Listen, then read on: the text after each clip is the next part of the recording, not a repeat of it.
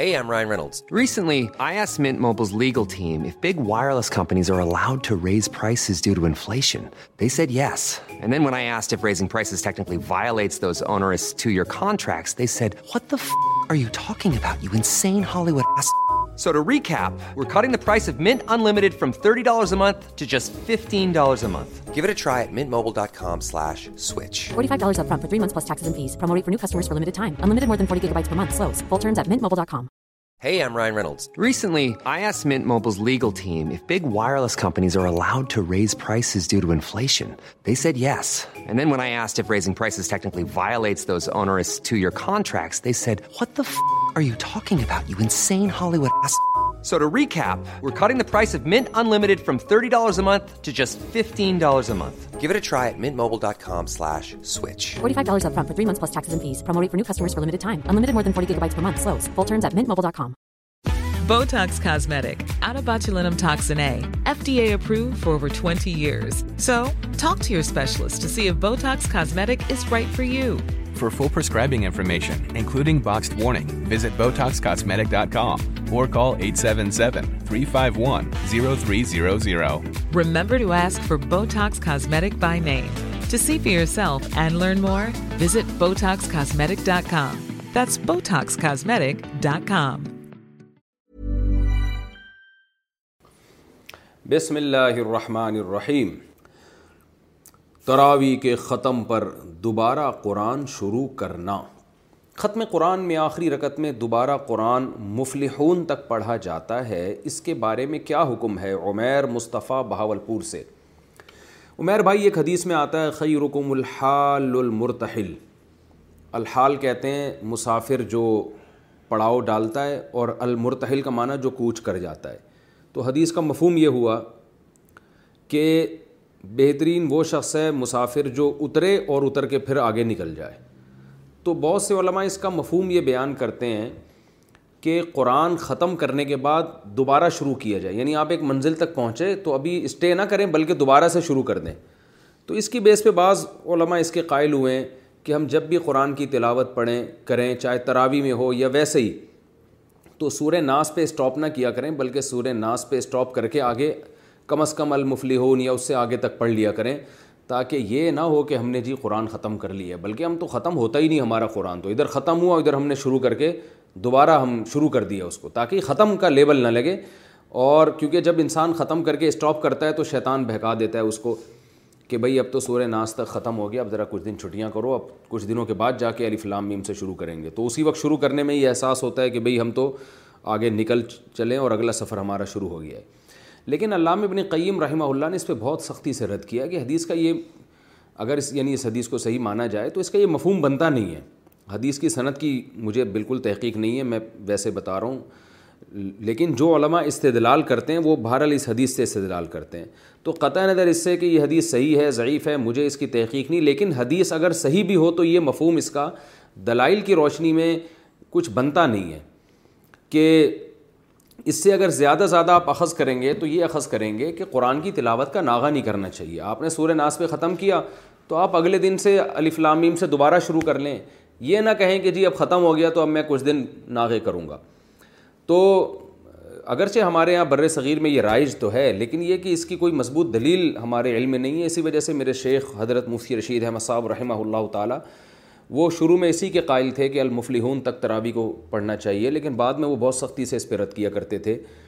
جب سے ان کے سامنے علامہ ابن قیم کی یہ تحقیق آئی، تو پہلے ان کی رائے شروع سے یہی تھی کہ سورہ ناس پہ ختم کرنا چاہیے، جہاں ختم ہو رہا ہے قرآن، جہاں مصحف ختم ہو رہا ہے، وہیں ختم، کتاب جہاں ختم ہو رہی، وہیں ختم کرنی چاہیے نا، جہاں ختم نہیں ہو رہی، وہاں آپ کیوں ختم کر رہے ہیں اس کو؟ تو وہ اس کے، وہ بھی کہتے تھے، میری سمجھ میں نہیں آتا، لیکن کوئی اسلاف میں یا اکابر میں کوئی کوئی ایسے حضرت کو نظر نہیں آئے جنہوں نے بھرپور طریقے سے اس پہ رد کیا ہو۔ تو جب ابن قیم رحمہ اللہ کی تحریر سامنے آئی تو حضرت بہت اس سے متاثر ہوئے، خوش ہوئے۔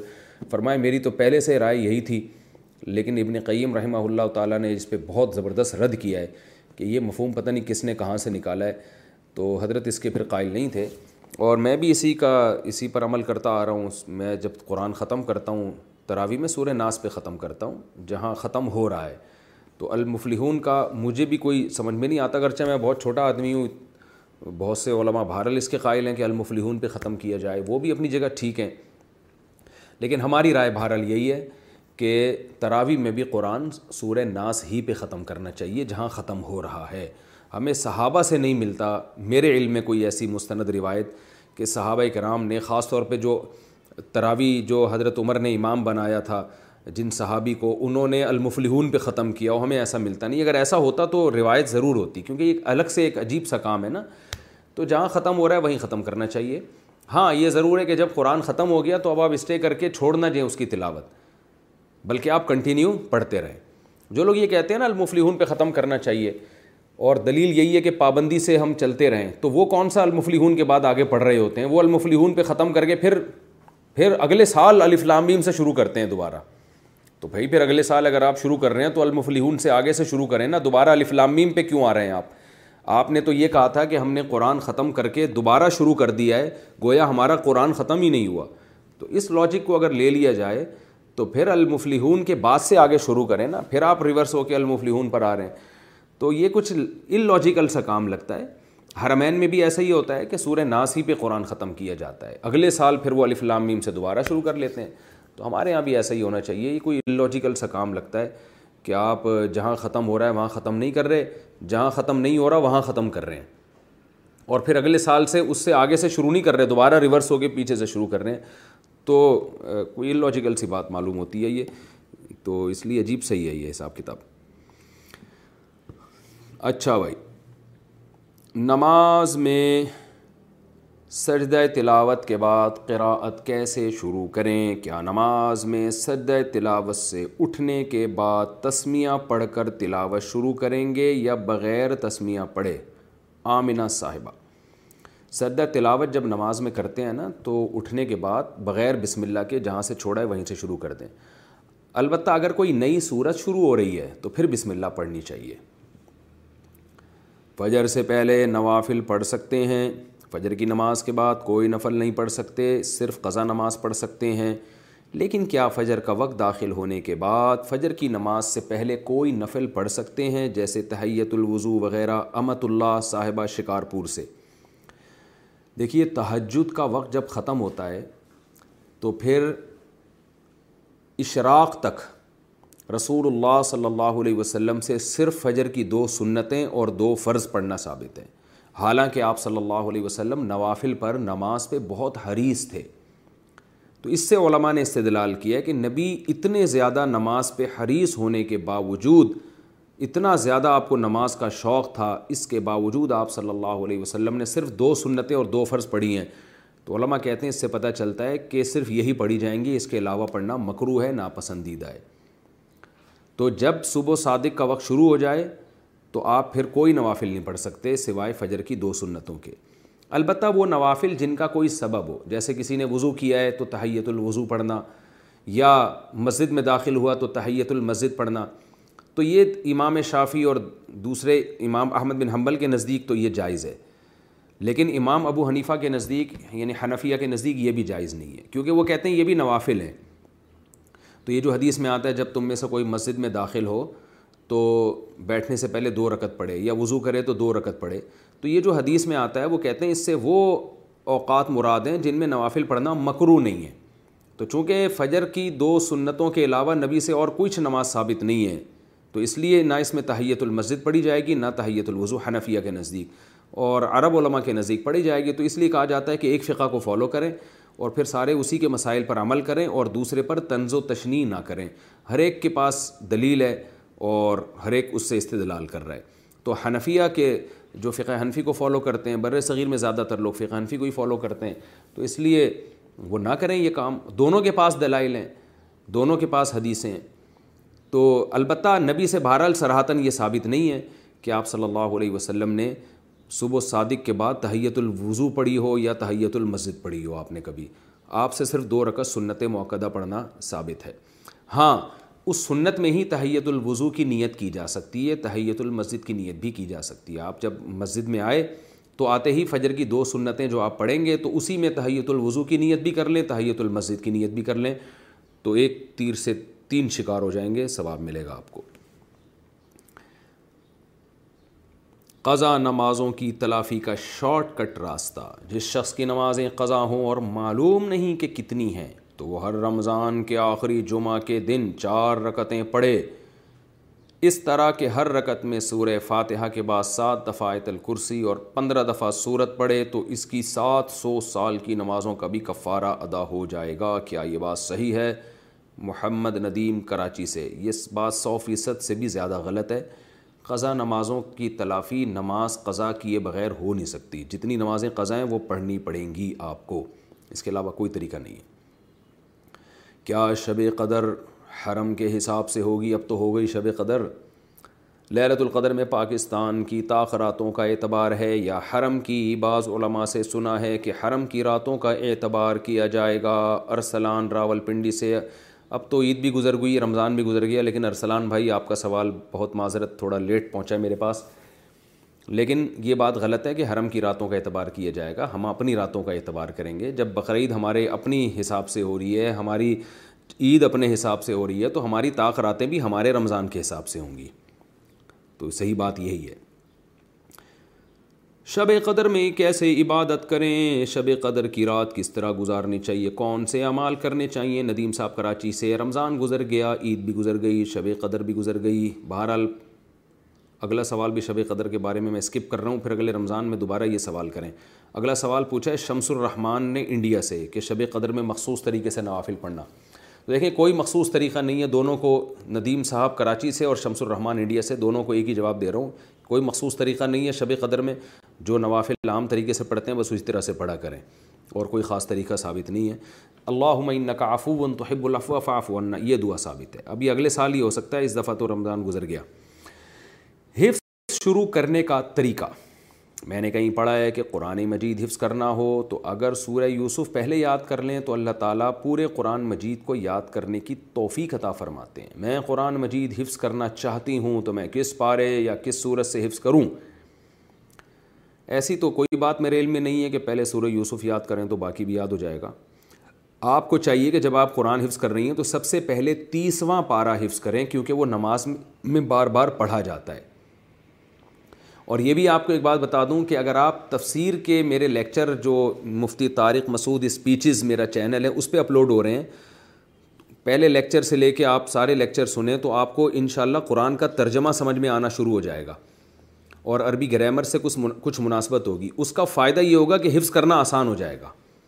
میں نے قرآن بہت تھوڑے عرصے میں حفظ کیا ہے، کیونکہ میں جب قرآن عربی گرامر پڑھ لی تھی، عربی زبان سے واقفیت ہو گئی تھی، تو پھر قرآن سمجھ میں آنے لگا تھا۔ تو جب سمجھ میں آنے لگتا ہے تو پھر یاد کرنا آسان ہوتا ہے۔ تو آپ وہ لیکچر بھی اٹینڈ کر لیں، انشاءاللہ آپ کو فائدہ ہوگا۔ تو اس کے بعد آپ کے لیے قرآن حفظ کرنا انشاءاللہ آسان ہو جائے گا۔ تو سب سے پہلے تیسواں پارا یاد کریں، پھر انتیسواں یاد کریں، کیونکہ وہ بھی بہت پڑھا جاتا ہے فجر میں اور عام نمازوں میں۔ اس کے بعد پھر جو چاہے یاد کریں۔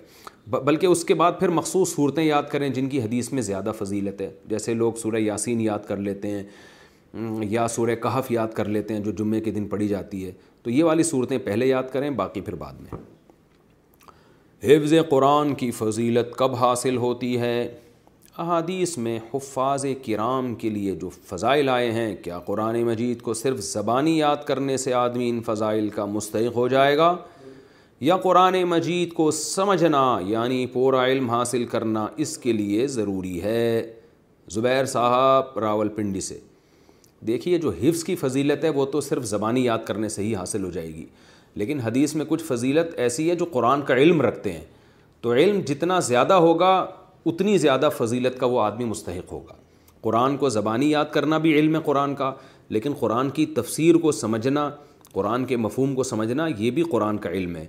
تو صاحب قرآن جو آتا ہے نا حدیث میں کہ صاحب قرآن کو یہ یہ نعمتیں دی جائیں گی، تو اس سے مراد حفظ بھی اس میں داخل ہے اور اس سے مراد جو تفسیر جانتے ہیں قرآن کی، وہ وہ بھی اس میں داخل ہیں۔ تو دونوں طرح سے علم حاصل کریں، جتنا زیادہ قرآن کا علم ہوگا، اتنی زیادہ آپ فضیلت کے مستحق ہوں گے۔ البتہ حفظ کی جو الگ سے فضیلت وارد ہوئی ہے، وہ حفظ ہی کرنے سے حاصل ہوگی، وہ سمجھنے سے اور زیادہ حاصل ہوگی فضیلت، لیکن حفظ کی پوری پوری فضیلت صرف زبانی یاد کرنے سے بھی انشاءاللہ حاصل ہو جائے گی۔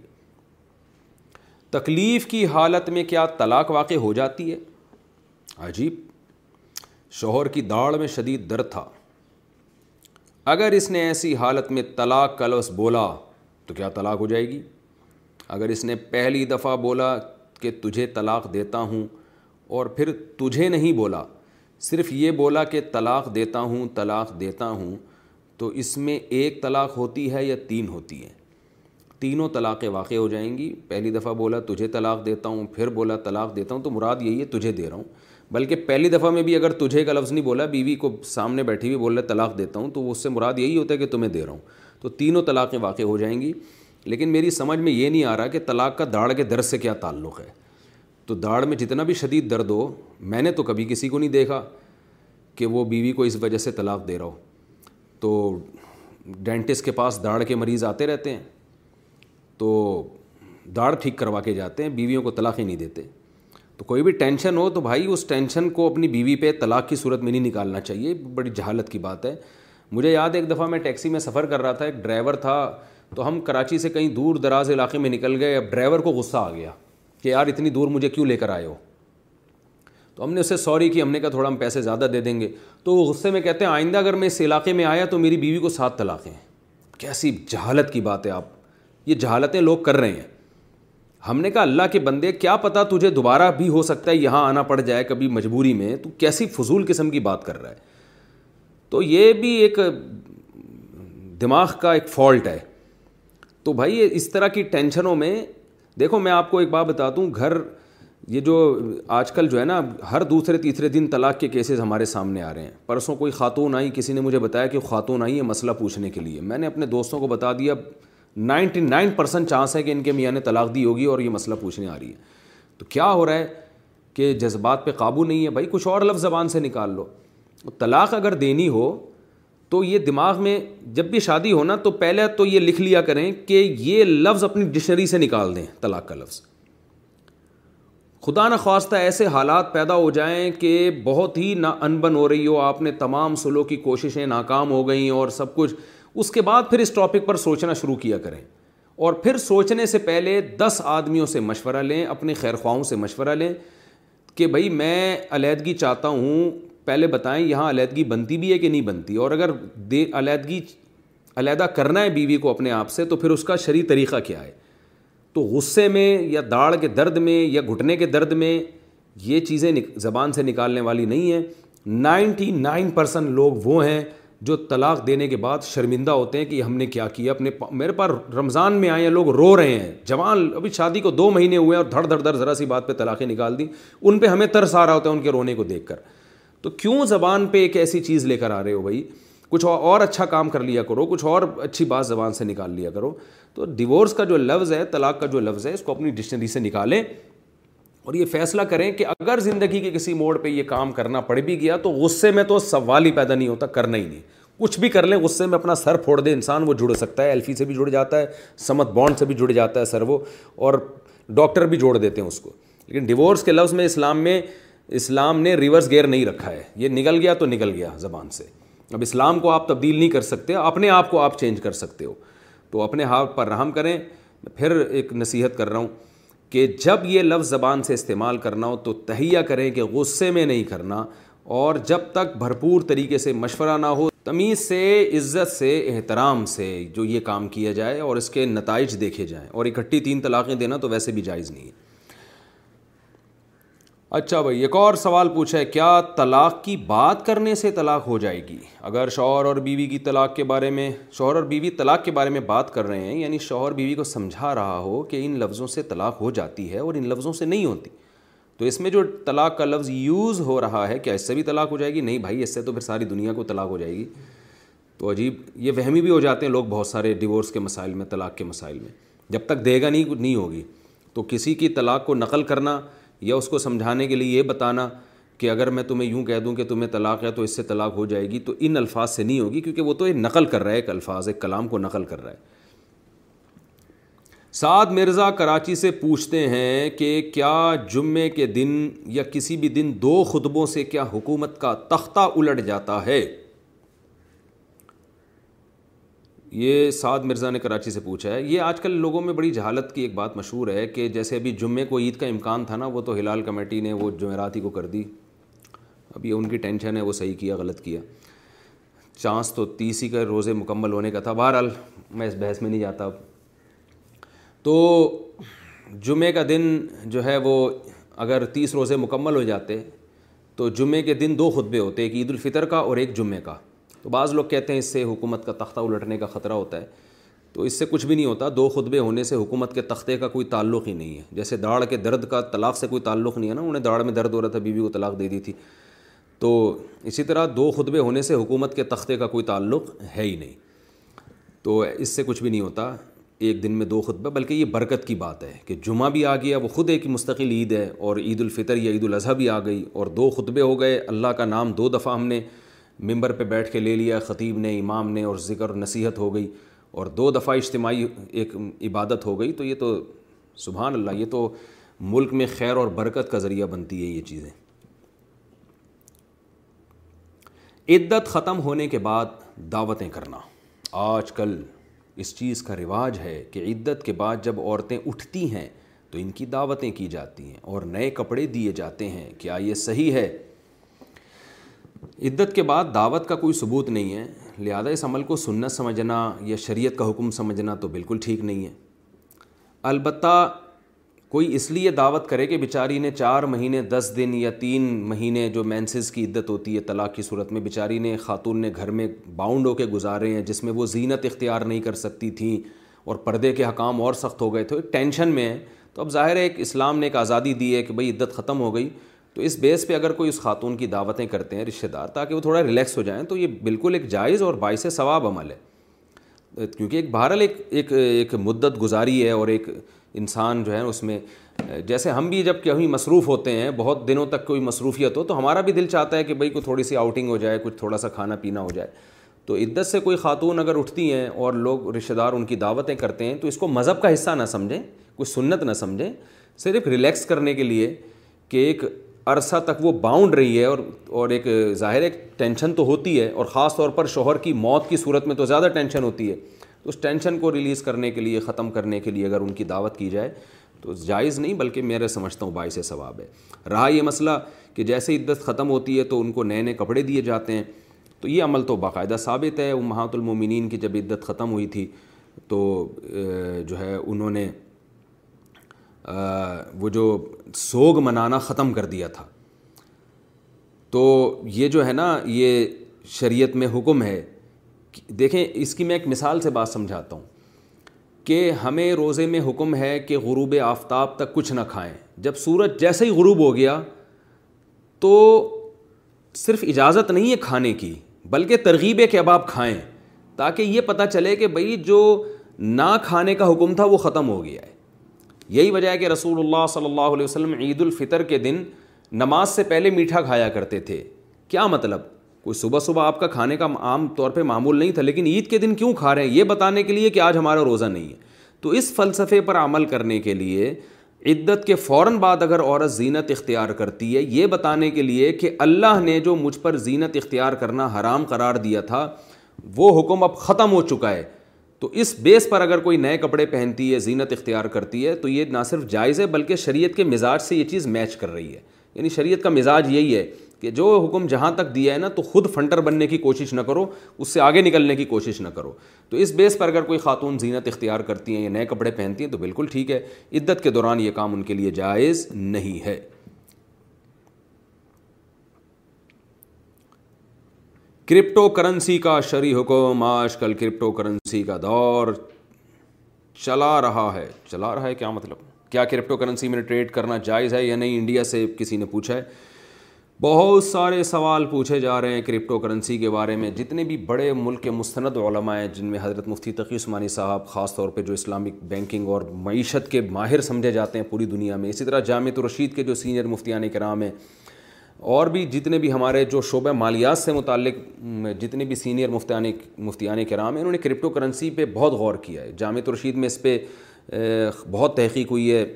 ہمیں بھی ان مجلسوں میں شرکت کا کسی حد تک موقع ملا، اس کو سمجھا گیا، یہ سافٹ ویئر کیسے بنایا جاتا ہے، کرپٹو کرنسی، اس کی حقیقت کیا ہے۔ لیکن حقیقت یہ ہے کہ علماء اب تک اس بارے میں خاموش ہیں، کیونکہ یہ بہت ہی حساس مسئلہ ہے۔ اس بارے میں کوئی بھی رائے دینے سے سنجیدہ علماء ابھی تک قاصر ہیں۔ وجہ اس کی ہے کہ ایک طرف جب آپ اس کے فائدے دیکھتے ہیں تو فائدے ان گنت ہیں، اس کے اتنا آپ ایسے فائدے کہ آپ کو لگے گا اس سے زیادہ دنیا میں انسانیت کی رحمت کے لیے کوئی چیز ابھی تک پیدا ہوئی نہیں ہے۔ یعنی پوری دنیا میں ایک معیشت کا ایک نیچرل نظام قائم ہو جائے گا کرنسی کے، کی سرکولیشن کا بالکل ایک نیچرل سسٹم قائم ہو جائے گا جو حکومتوں کی دسترس سے آزاد ہوگا۔ لیکن دوسری طرف اس میں بہت بڑی تباہی اس لیے آنے کا خطرہ ہے کہ اگرچہ بہت سے کنٹریز نے اس کو لیگل قرار دے دیا ہے، لیکن ایز اے کرنسی کوئی کنٹری ابھی تک اس کو قبول کرنے کے لیے تیار نہیں ہے۔ جیسے ہم جو نوٹ استعمال کرتے ہیں نا، اس کے پیچھے حکومت ذمہ دار ہے کہ حامل ہادہ کو مطالبہ پر ادا کرے گا۔ یعنی حکومت ذمہ دار ہے کہ یہ نوٹ کے ہم ذمہ دار ہیں۔ لیکن تو کوئی گورنمنٹ اس کو ایز اے کرنسی ایکسیپٹ کیوں نہیں کر رہی؟ تو اس میں اس کا بھی خطرہ ہے کہ کل ایسا نہ ہو کہ یہ حکومت ہاتھ کھینچے اور کہہ کہ ہم اس کو، اس میں ٹریڈنگ کو صحیح نہیں سمجھتے اور اربوں کھربوں روپے کا لوگوں کا نقصان ہو جائے۔ تو اس لیے علماء فی الحال اسی کے قائل ہیں کہ بھائی ہمارے کندھے پہ رکھ کے بندوقیں مت چلاؤ۔ تو توقف کر رہے ہیں، نہ اس کو حلال کہہ رہے ہیں، نہ حرام کہہ رہے ہیں۔ تو اس لیے جو صحیح بات ہے کہ اگر کوئی کنٹری ایز اے کرنسی اس کو مان لیتا ہے، تو اس کرنٹ یعنی کنٹری میں رہنے والے لوگوں کے لیے پھر اس میں ٹریڈنگ بالکل جائز ہوگی۔ صرف لیگل قرار دینا کافی نہیں ہے گورنمنٹ ذمہ داری لے کہ ہم اس کو کرنسی کا درجہ دے رہے ہیں۔ تو پھر تو صحیح یعنی علماء کی جو رجحان اسی طرف ہے۔ یعنی علماء کا جو رجحان ہے اور صحیح بات یہی معلوم ہوتی ہے کہ پھر اس کنٹری کے اندر تو اس کا استعمال بالکل جائز ہوگا۔ ادروائز بہرحال اس میں احتیاط کرنا ضروری ہے۔ عید کی رات عبادت کی فضیلت۔ حدیث میں ہے کہ جو شخص عید الفطر اور عید الاضحیٰ کی راتوں کو جاگ کر اللہ کی عبادت کرے گا تو قیامت کے دن اس کا دل زندہ رہے گا، جس دن لوگوں کے دل مردہ ہو جائیں گے۔ کیا اس حدیث کی روح سے ان راتوں میں عبادت کا اہتمام کرنا چاہیے؟ تنویر احمد، انڈیا سے۔ عید الفطر اور عید الاضحیٰ کی راتوں کی عبادت کی فضیلت میں جتنی بھی حدیثیں ہیں، کوئی بھی صحیح حدیث ایک بھی نہیں اور بہت زیادہ ضعیف روایتیں ہیں اس بارے میں۔ تو اب اس میں علماء کی دو رائے ہیں۔ بہت سے علماء اس کے قائل ہیں کہ ضعیف روایتیں جب کثرت سے جمع ہو جاتی ہیں تو درجہ حسن کو پہنچ جاتی ہیں۔ تو بہت سی روایتیں لہٰذا درجہ حسن کو پہنچ گئی ہیں، لہٰذا عبادت کیا کرو۔ لیکن کچھ علماء اس کے بھی قائل ہیں کہ یہ روایتیں اتنی ضعیف ہیں اور مزاج شریعت کے خلاف ہیں۔ مزاج شریعت کیا ہے؟ کہ ہمیں دوسری صحیح حادث سے پتہ چلتا ہے کہ اسلام کا یہ مزاج نہیں ہے۔ کہ وہ مزاج نہیں ہے۔ کیسے میں مثالیں دیتا ہوں تو بات سمجھ میں آئے گی۔ دیکھیے رسول اللہ صلی اللہ علیہ وسلم جیسے ہی رمضان ختم ہوتا تھا تو آپ عید الفطر کی نماز سے پہلے کچھ تناول کیا کرتے تھے۔ اس میں کیا حکمت ہے؟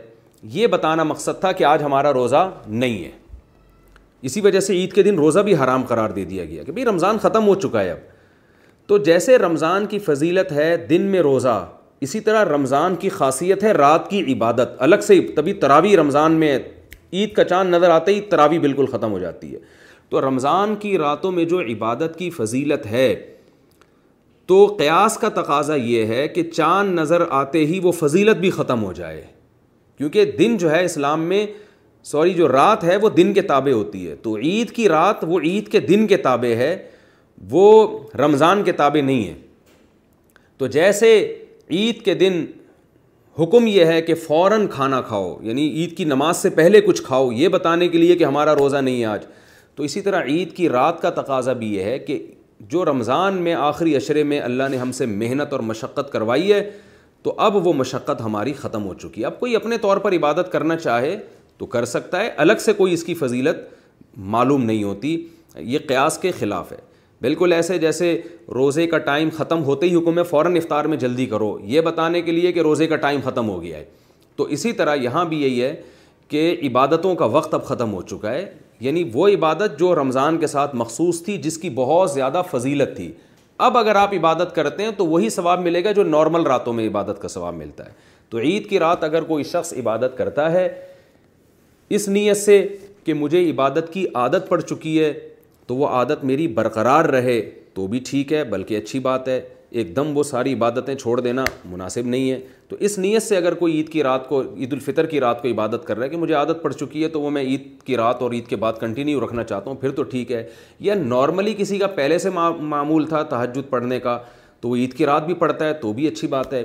لیکن ہماری رائے یہ ہے کہ عید کی رات کی الگ سے اس رات کو جاگنا، عبادت کا اہتمام کرنا ایک تو اس پہ صحیح حدیث نہیں ہے، دوسرا یہ قیاس کے بالکل خلاف ہے، اسلام کے مزاج کے بالکل خلاف ہے اور اس میں نقصان یہ بھی ہے کہ آپ راتوں کو، عید کی راتوں کو عبادت کریں گے تو عید کا دن کو آپ منائیں گے کیسے؟ ساری رات تو آپ جاگتے رہے ہیں، تو پھر کیسے آپ اس کو یعنی عید کی نماز کیسے پڑھیں گے؟ آپ تھکے تھکے آئیں گے، تو اسلام تو چاہتا ہے کہ عید کا دن تو ایک خوشی کا دن ہے، آپ کے چہروں پہ ایک رونق ہو، آپ جاگ، نیند پوری ہو چکی ہو آپ کی، آپ صبح صبح آئیں، ایک خوشی کے آثار ہوں۔ اور آپ کے چہروں پہ ایک رونق ہو۔ اگر آپ ساری رات اسی طرح عبادت کریں گے، تو پھر وہ صبح تو آپ سو رہے ہوں گے۔ جیسے آج کل لوگ پوری پوری رات شاپنگ کر رہے ہوتے ہیں، تو آپ دیکھیں عید پڑھ کے سو جاتے ہیں، ظہر کے بعد اٹھتے ہیں۔ تو اسلامی تہوار تو دن کی روشنی میں ہوتے ہیں، شام کو یا راتوں کو تھوڑی ہوتے ہیں۔ تو مجھے شروع سے یہ اشکال ہوتا تھا کہ اگر عید کی رات کو ہم عبادت کریں گے تو عید منائیں گے کیسے ہم؟ تو پھر بعد میں الحمد للہ ہمارے شیخ حضرت مفتی رشید احمد صاحب رحمہ اللہ کا اس بارے میں اصل فتح میں رسالہ بھی پڑھا، میں نے ان کی رائے بھی سنی۔ تو وہ بالکل قیاس کے مطابق ہے کہ عید کی راتوں کی عبادت کی جو فضیلت ہے، کسی صحیح حدیث سے ثابت بھی نہیں ہے اور قیاس کے بھی خلاف ہے۔ یہ جو ہے کہ ضعیف روایتیں کثرت سے جمع ہو جائیں تو درجہ حسن کو پہنچ جاتی ہیں، یہ بذات خود صحیح بات ہے، لیکن اس ضعیف میں بھی بہت زیادہ ذوف نہ ہو۔ ایک بات یہ، دوسری بات یہ کہ وہ شریعت کے کسی دوسرے اصول سے نہ ٹکرا رہی ہوں۔ تو یہاں شریعت کے ایک دوسرے اصول سے روایتیں ٹکرا رہی ہیں۔ تو اس لیے ہماری رائے میں عید کی راتوں کی عبادت کی الگ سے کوئی فضیلت نہیں ہے، لیکن بہرحال بہت سے علماء اس کے قائل ہیں۔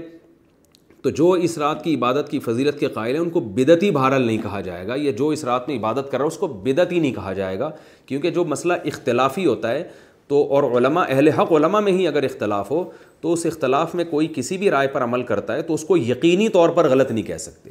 تو میری رائے یہ کہ عید کی راتیں سونے کی ہیں، اتنی عبادت ضرور کرنی چاہیے، جس سے آپ کا عبادت کا معمول خراب نہ ہو۔ تہجد ضرور پڑھنی چاہیے تاکہ آپ کا معمول خراب نہ ہو۔ لیکن الگ سے کوئی فضیلت یا راتوں کو زیادہ جاگنا، یہ ہماری رائے میں اس کی کوئی الگ سے کوئی دلیل ہمارے علم میں نہیں ہے۔ دونوں طرف علماء کی آ ہیں جس پر چاہیں آپ عمل کریں۔ کیا استعمال کے سونے پر زکوٰۃ ہے؟ یہ مسئلہ میں بیان کر چکا ہوں۔ کسی کے پاس چار سو گرام سونا ہو لیکن استعمال کر رہا ہو، اس کے اوپر زکوٰۃ ہے یا نہیں؟ قسمت اللہ صاحب سعودی عرب سے۔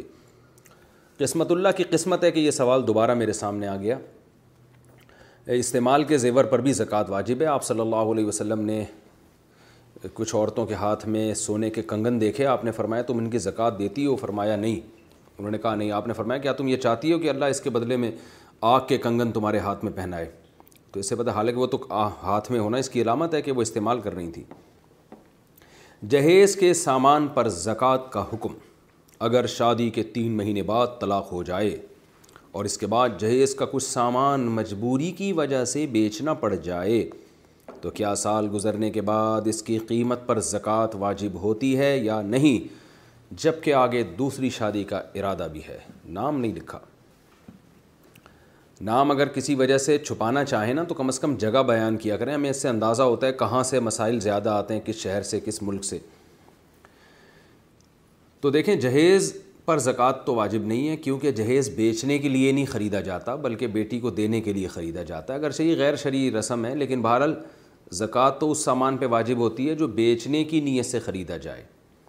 البتہ جب آپ نے جہیز بیچ دیا اور اس کی جو کیش رقم آپ کے پاس آئی ہے، تو کیش اماؤنٹ پہ ہر صورت میں زکوٰۃ واجب ہوتی ہے، چاہے کسی بھی طرح سے آپ کے پاس آیا ہوا تو جہیز کا سامان بیچنے کے بعد جو کیش اماؤنٹ آپ کے پاس آیا جس تاریخ کو آپ زکوٰۃ نکالتے ہیں، اگر اس تاریخ کو وہ رقم آپ کے پاس موجود تھی، آپ اس کے مالک تھے، تو آپ پر زکوٰۃ واجب ہے۔ اور اگر آپ کی بیٹی اس کی مالک تھی اور بیٹی ظاہر ہے بالغی ہوگی جو اس کی شادی ہو چکی ہے، تو پھر بیٹی پر اس کی زکوٰۃ واجب ہے۔ تو جو اس رقم کا مالک ہے، اس پر اس کی زکوٰۃ واجب ہے۔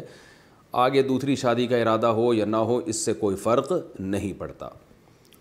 مال تجارت کی زکوٰۃ کا طریقہ۔ میرا کپڑوں کا بزنس تھا جو ابھی بند ہو گیا ہے، میرا، میری ابھی کوئی آمدن نہیں ہے، تو کیا میں ان کپڑوں کو زکوٰۃ میں دے سکتی ہوں؟ اگر دے سکتی ہوں تو خریدی ہوئی رقم پر، جس پر، جس رقم پر بیچتی ہوں، اس کے حساب سے دینی پڑے گی۔ ام کلثوم انڈیا سے۔ دیکھیے، آپ کا کپڑوں کا بزنس تھا بزنس بند ہو گیا، ابھی کوئی آمدن نہیں ہے، تو میں کپڑوں پر سکا بھائی، آپ کا بزنس تھا کپڑوں کا، تو آپ نے جتنے کپڑے خریدے، بیچنے کے لیے خریدے، تو ان تمام کپڑوں پر زکوٰۃ واجب ہے۔ کس قیمت پہ؟ جو ریٹیل پرائز جس پر آپ بیچتی ہیں۔ دیکھیں، اسی قیمت پہ زکوٰۃ واجب ہوتی ہے، جس پہ آپ زکوٰۃ، جس پہ آپ چیزیں بیچتے ہیں۔ اگر کوئی ہول سیل کا بزنس کرتا ہے ہول سیل پہ چیزیں بیچتا ہے، تو ہول سیل ریٹ پر زکوٰۃ واجب ہے۔ اگر کوئی ریٹیل پہ بیچتا ہے، تو ریٹیل پہ زکوٰۃ واجب ہے۔ تو آپ تو ظاہر ہے ریٹیل ہی پر بیچتی ہوں گی۔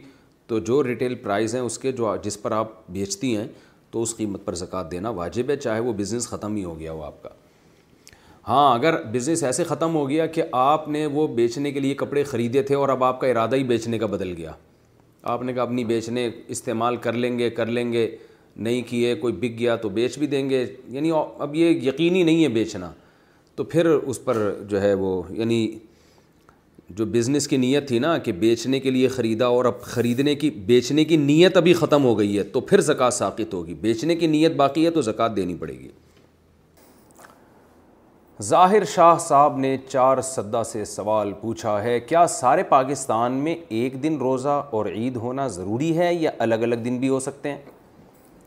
دیکھیے، یہ جب کوئی بھی ریاست ایک گورنمنٹ کے تحت ہوگی نا، تو حکومت کا جو فیصلہ ہوگا وہ سب پہ نافذ ہوگا، پوری ریاست پہ۔ اس سے کسی کو اختلاف کرنے کی اجازت نہیں ہے۔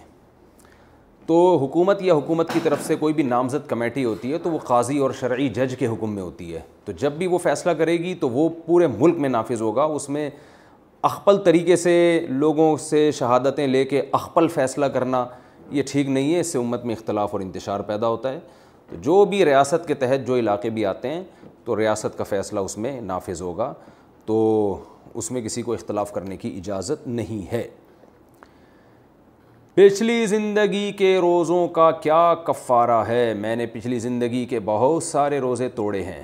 کیا مجھے ان سب کا کفارہ دینا ہوگا یا کوئی اور آسان طریقہ ہے؟ نوری صاحب نے دہلی سے پوچھا ہے۔ دیکھیں، روزے اگر کسی نے توڑے ہوں، کھانے کھا کر توڑا ہے یا پانی پی کے توڑا ہے یا یہ کہ زوجہ سے ہم بستری کر کے توڑا ہے، تو پھر تو ساٹھ روزوں کا، رمضان کے روزے اگر توڑے ہیں، تو ساٹھ روزوں کا کفار ہے۔ یعنی ساٹھ روزے اسے لگاتار رکھنے پڑیں گے۔ درمیان میں ایک ناغا بھی ہو گیا، چاہے بیماری کی وجہ سے ہو یا بھولے سے ہو یا کسی بھی وجہ سے، تو نئے سرے سے ساٹھ روزے پھر کنٹینیو رکھنے پڑیں گے۔ تو تو ایسے موقع پہ ہم ایسے شخص کو کہتے ہیں کہ آپ سردیوں میں جب دن چھوٹے ہوتے ہیں تو اس وقت یہ ساٹھ روزے رکھ لیں، دسمبر، جنوری میں یا نومبر، دسمبر میں، جو بھی جہاں جس ملک میں جیسا موسم اس کے حساب سے۔ لیکن وہ رکھنے پڑیں گے۔ اور اگر کوئی اتنا بوڑھا ہو گیا ہے کہ وہ اس میں اب امید ہی نہیں ہے کہ کبھی زندگی میں اس میں روزہ رکھنے کی طاقت پیدا ہوگی، تو پھر شریعت حکم دیتی ہے کہ وہ ساٹھ غریبوں کو دو ٹائم کا کھانا کھلائے۔ اصل تو روزے ہی ہیں۔ اگر کوئی طاقت ہی نہیں رہی ہے کسی کے جسم میں یعنی ظاہر ہے جو بہت بوڑھے ہو جاتے ہیں، ان میں طاقت نہیں رہتی اور امید بھی نہیں ہوتی کہ آج نہ کبھی طاقت پیدا ہوگی، تو پھر وہ ساٹھ روزوں، ساٹھ غریبوں کو دو ٹائم کا کھانا کھلائیں۔ تو یہ ہے روزہ توڑنے کا کفارہ۔ اور اگر کسی نے خدا نخواستہ مش زنی کے ذریعے روزہ توڑا ہے، تو یعنی ہینڈ پریکٹس وغیرہ کے ذریعے، تو پھر اس سے روزہ توڑنے کا شدید گناہ تو ہوگا، لیکن اس سے کفارہ لازم نہیں ہوتا، بلکہ ایک روزہ بعد میں قضا رکھنا پڑتا ہے۔ تو اگر آپ نے روزہ توڑا ہے، اسی طرح سے کھا پی کے یا اس طرح سے رمضان کا، تو پھر آپ پر کفارہ واجب ہے۔ ایک رمضان میں جتنے بھی روزے توڑ دیے تو جب کفارہ ادا کریں گے، تو وہ سب کی طرف سے ادا ہو جائے گا۔ الگ الگ رمضان میں اگر آپ نے خدا نخواستہ روزے توڑے ہیں، تو اصولی طور پر تو پھر مسئلہ یہی ہے کہ ہر رمضان کا ایک الگ کفارہ دینا پڑے گا آپ کو۔ لیکن اس میں دوسرا قول بھی ہے، تو وہ بہتر یہ ہے کہ آپ اس بارے میں کسی قریبی دارالفتہ سے رجوع کریں اور وہ جو مفتی آپ کو رائے دیں، وہ اس پر فتوے پر آپ عمل کریں۔ دونوں قول ہیں اس بارے میں۔ ایک رمضان کے جتنے چاہے روزے توڑیں گے، جب کفارہ ادا کریں گے تو ایک کفارہ سب کی طرف سے کافی ہو جائے گا۔ اور اگر مختلف رمضانوں میں آپ نے روزے توڑے ہیں، تو روزے روزے کتنے توڑے ہیں، اس کا یاد رکھنا ضروری نہیں ہے۔ یہ ضروری ہے کہ کتنے رمضانوں میں توڑے ہیں، یہ آپ اندازہ لگا لیں۔ تو اس میں احتیاط تو یہ ہے کہ ہر رمضان کی طرف سے آپ ساٹھ روزے رکھیں۔ اور ایک دوسرا قول بھی ہے کہ جب آپ توبہ کر لیا آپ نے اور آپ نے کفارہ ادا کرنا شروع کر رہے ہیں آپ، تو پھر وہ نیت کر لیں آج سے پہلے جتنے بھی میں نے روزے توڑے ہیں، یہ کفارہ سب کی طرف سے ہے۔ تو یہ بھی قول ہے، لیکن یہ جو ہے وہ، اس قول پہ آپ باقاعدہ پراپر کسی مفتی سے فتویٰ لے لیں، اپنے حالات بتا کے تو زیادہ بہتر ہے۔ احتیاط کا تقاضا بہرحال یہی ہے کہ الگ الگ رمضان میں جتنے روزے آپ نے توڑے ہیں، تو سب کی طرف سے آپ کو کفارہ ادا کرنا پڑے گا۔ اگر ہاں یہ تو ہو گیا۔ یہ بھی اسی سے ملتا جلتا سوال ہے، میں نے اگر یاد نہ ہو کہ کتنے روزے توڑے ہیں تو کفارہ کیسے ادا کریں؟ عدنان صاحب انڈیا سے پوچھتے ہیں، میرے رمضان کے تقریباً سو روزے باقی ہیں، اس میں یاد نہیں کہ کتنے توڑے ہیں، تو کیا کفارہ دینا ضروری ہوگا؟ کیا سو روزے رکھ لیں تو تلافی ہو جائے گی یا نہیں؟ دیکھیں آپ کے ذمے سو روزے باقی ہیں، تو سو روزے تو رکھنے تو پڑیں گے آپ کو، وہ تو قضا ہیں۔ باقی کتنے روزے توڑے ہیں آپ نے، تو ایک رمضان میں جتنے بھی توڑے ہیں، سب کی طرف سے ایک کفارہ کافی ہے۔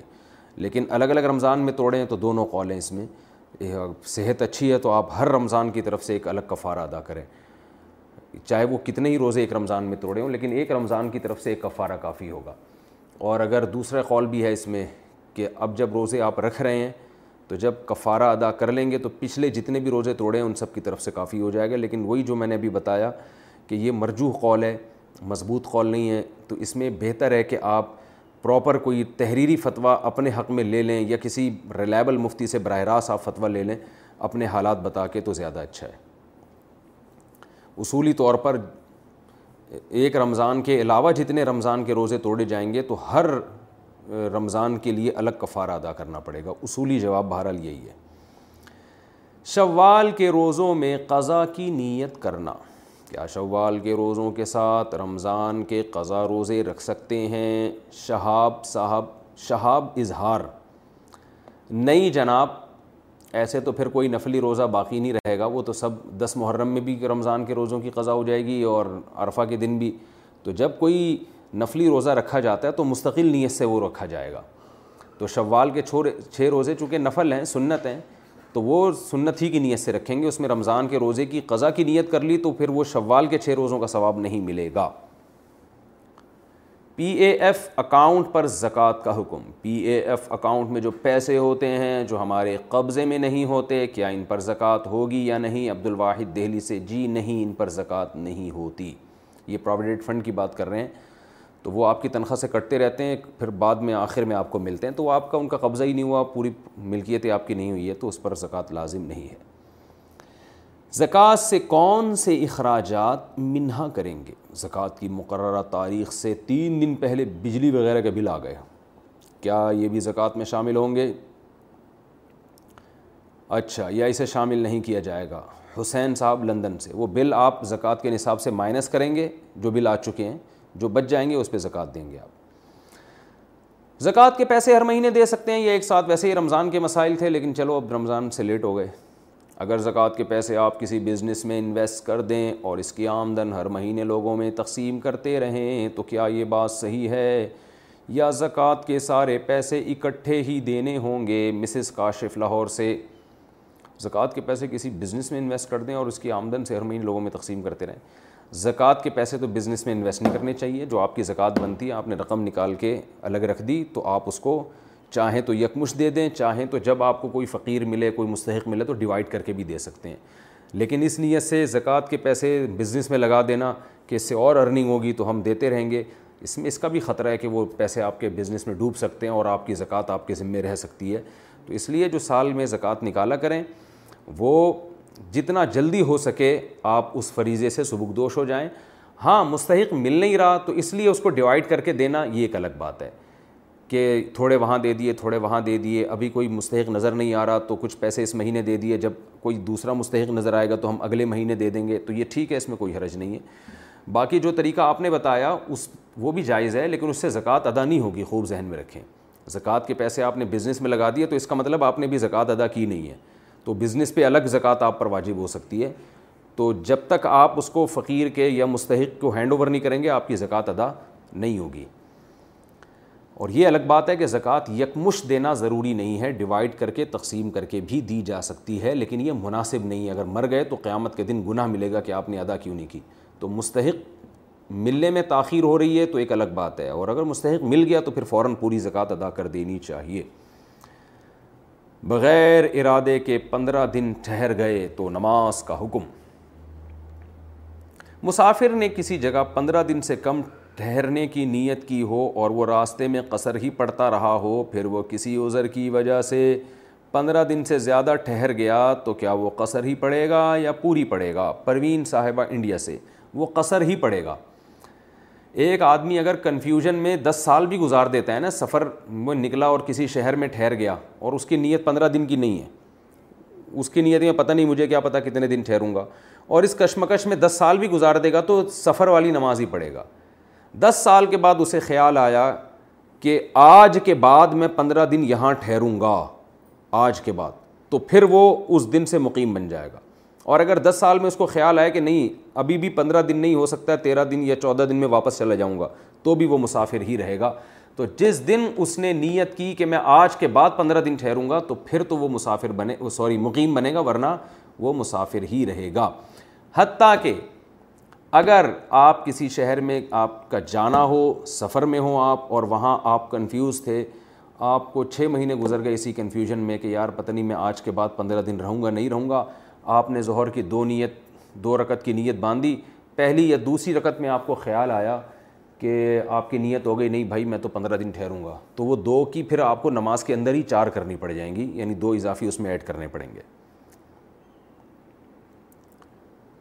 نابالغ بچی کے سونے پر کیا زکوٰۃ ہے؟ راشدہ صاحبہ انڈیا سے۔ بچی کی پیدائش پر اسے جو زیور ملے ہیں، کیا اس میں زکوٰۃ ہے یا نہیں؟ اگر بچی اس زیور کی مالک ہے تو نابالغ بچی کے مال پہ زکوٰۃ نہیں ہوتی، کیونکہ اللہ نے زکوٰۃ ادا کرنے کا ہمیں حکم دیا ہے، تو اسی کو حکم دیا ہے جو اعمال کا مکلف ہے۔ بچہ اعمال کا، چھوٹا بچہ جو ہے نابالغ، وہ شریعت کے اعمال کا مکلف نہیں ہوتا، لہذا اس پہ زکوٰۃ واجب نہیں ہے۔ توبہ پر قائم کیسے رہیں؟ کوئی ایسا عمل بتا دیں کہ اگر انسان ایک بار توبہ کر لے تو اس توبہ پر قائم رہے، یہ بھی بتا دیں کہ توبہ کر کے بار بار گناہ کرنے کے باوجود ہمیشہ توبہ قبول ہو جاتی ہے۔ بنت عبداللہ، دیکھیں ایک بار اگر آپ نے توبہ کی اور دوبارہ وہ گناہ ہو گیا تو دوبارہ توبہ کریں۔ کپڑا اگر بار بار میلا ہوتا ہے تو یہ تو نہیں ہوتا کہ اب اس کو دھونا چھوڑ دے انسان۔ بار بار میلا ہوگا تو بار بار دھلے گا۔ ہاں یہ ضرور ہے کہ بار بار توبہ ٹوٹ کیوں رہی ہے؟ اس کے اسباب پہ غور کرنا چاہیے۔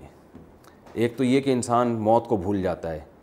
جب گناہ کرنے لگتا ہے نا، توبہ کر کے دوبارہ، تو اس وقت سوچا کریں کہ میں نے اللہ سے معاہدہ کیا ہے۔ تو میں کیسے اللہ سے کیے ہوئے معاہدوں کو توڑ رہا ہوں؟ یا توڑ رہی ہوں، کوئی خاتون ہے اگر۔ تو شرم آنی چاہیے انسان کو۔ ان وہ وہ ماحول اختیار نہ کرے جو گناہ کی طرف لے کر جاتے ہیں۔ ایسی باتیں نہ کرے جس سے گناہ کی رغبت پیدا ہوتی ہے۔ تو تمام اسباب سے بچے۔ پھر بھی اگر گناہ ہوتا ہے تو پھر توبہ کرے اور اپنے آپ کو سزا بھی دے اس گناہ کرنے پر۔ کوئی کفارہ اپنے اوپر رکھ لے کہ بھئی اگر میں نے یہ گناہ کیا تو میں اتنے پیسے صدقہ کروں گا یا کروں گی یا میں روزے رکھوں گا یا میں اتنی رکت نمازیں پڑھوں گا، سزا دے اپنے آپ کو، صرف توبہ نہ کرے بلکہ سزا بھی دے اپنے آپ کو۔ تو اس سے آہستہ آہستہ انشاءاللہ گناہ چھوٹ جائے گا اور اصل تو یہ ہے کہ کسی اللہ والے سے اصلاحی تعلق قائم کرے، اس کو اپنے حالات بتائے، اس سے ہدایات لے۔ اہل اللہ سے کی صحبت اختیار کیے بغیر گناہ سے بچنا جو ہے، یہ اس زمانے میں بڑا مشکل کام ہوتا ہے۔ تو کسی اللہ والے کی صحبت اختیار کرے اور سر دست تبلیغ میں وقت لگائے، تو یہ بھی بہت مفید چیز ہے۔ اور اصل تو یہ کہ کسی شیخ کامل سے اصلاحی تعلق قائم کرے جو اس کی اصلاح کریں اور یہ میسر نہ ہو تو جو میں نے طریقہ بتایا کہ اپنے آپ کو سزا دیں۔ باقی جتنی دفعہ بھی گناہ کر کے توبہ کرے گا، توبہ تو قبول ہوگی، لیکن بار بار توبہ توڑنے سے نقصان یہ ہوتا ہے کہ بعض دفعہ توبہ کی توفیق سلب ہو جاتی ہے اللہ کی طرف سے۔ دل اتنا سیاہ ہو جاتا ہے کہ توبہ ہی کی توفیق چھوٹ جاتی ہے۔ اور بعض دفعہ توبہ کر رہا ہوتا ہے لیکن وہ فارمیلٹی پوری کر رہا ہوتا ہے۔ اس کے دل میں یہ نیت ہوتی ہے کہ میں دوبارہ یہ گناہ کروں گا۔ تو اس نیت سے توبہ کرنا کہ میں دوبارہ گناہ کروں گا، یہ حقیقت میں توبہ ہے ہی نہیں۔ تو اس لیے اللہ سے ڈرنا چاہیے۔ توبہ کا دروازہ تو موت تک کھلا ہوا ہے، لیکن گناہ کی امید پہ توبہ کرنا ایسے ہے جیسے کوئی اپنے آپ کو زخمی کرے۔ اس امید پر کہ میں علاج کرا لوں گا۔ تو زخمی ہو کے علاج تو کرایا جاتا ہے، علاج کی نیت سے اپنے آپ کو بیمار نہیں کیا جاتا۔ شوہر کے ذمے کتنا نان نفقہ ہے؟ بہت ڈینجرس سوال ہے یہ۔ مسز حسین اسلام آباد سے پوچھتی ہیں۔ حسین صاحب، سن رہے ہوں گے میری بات۔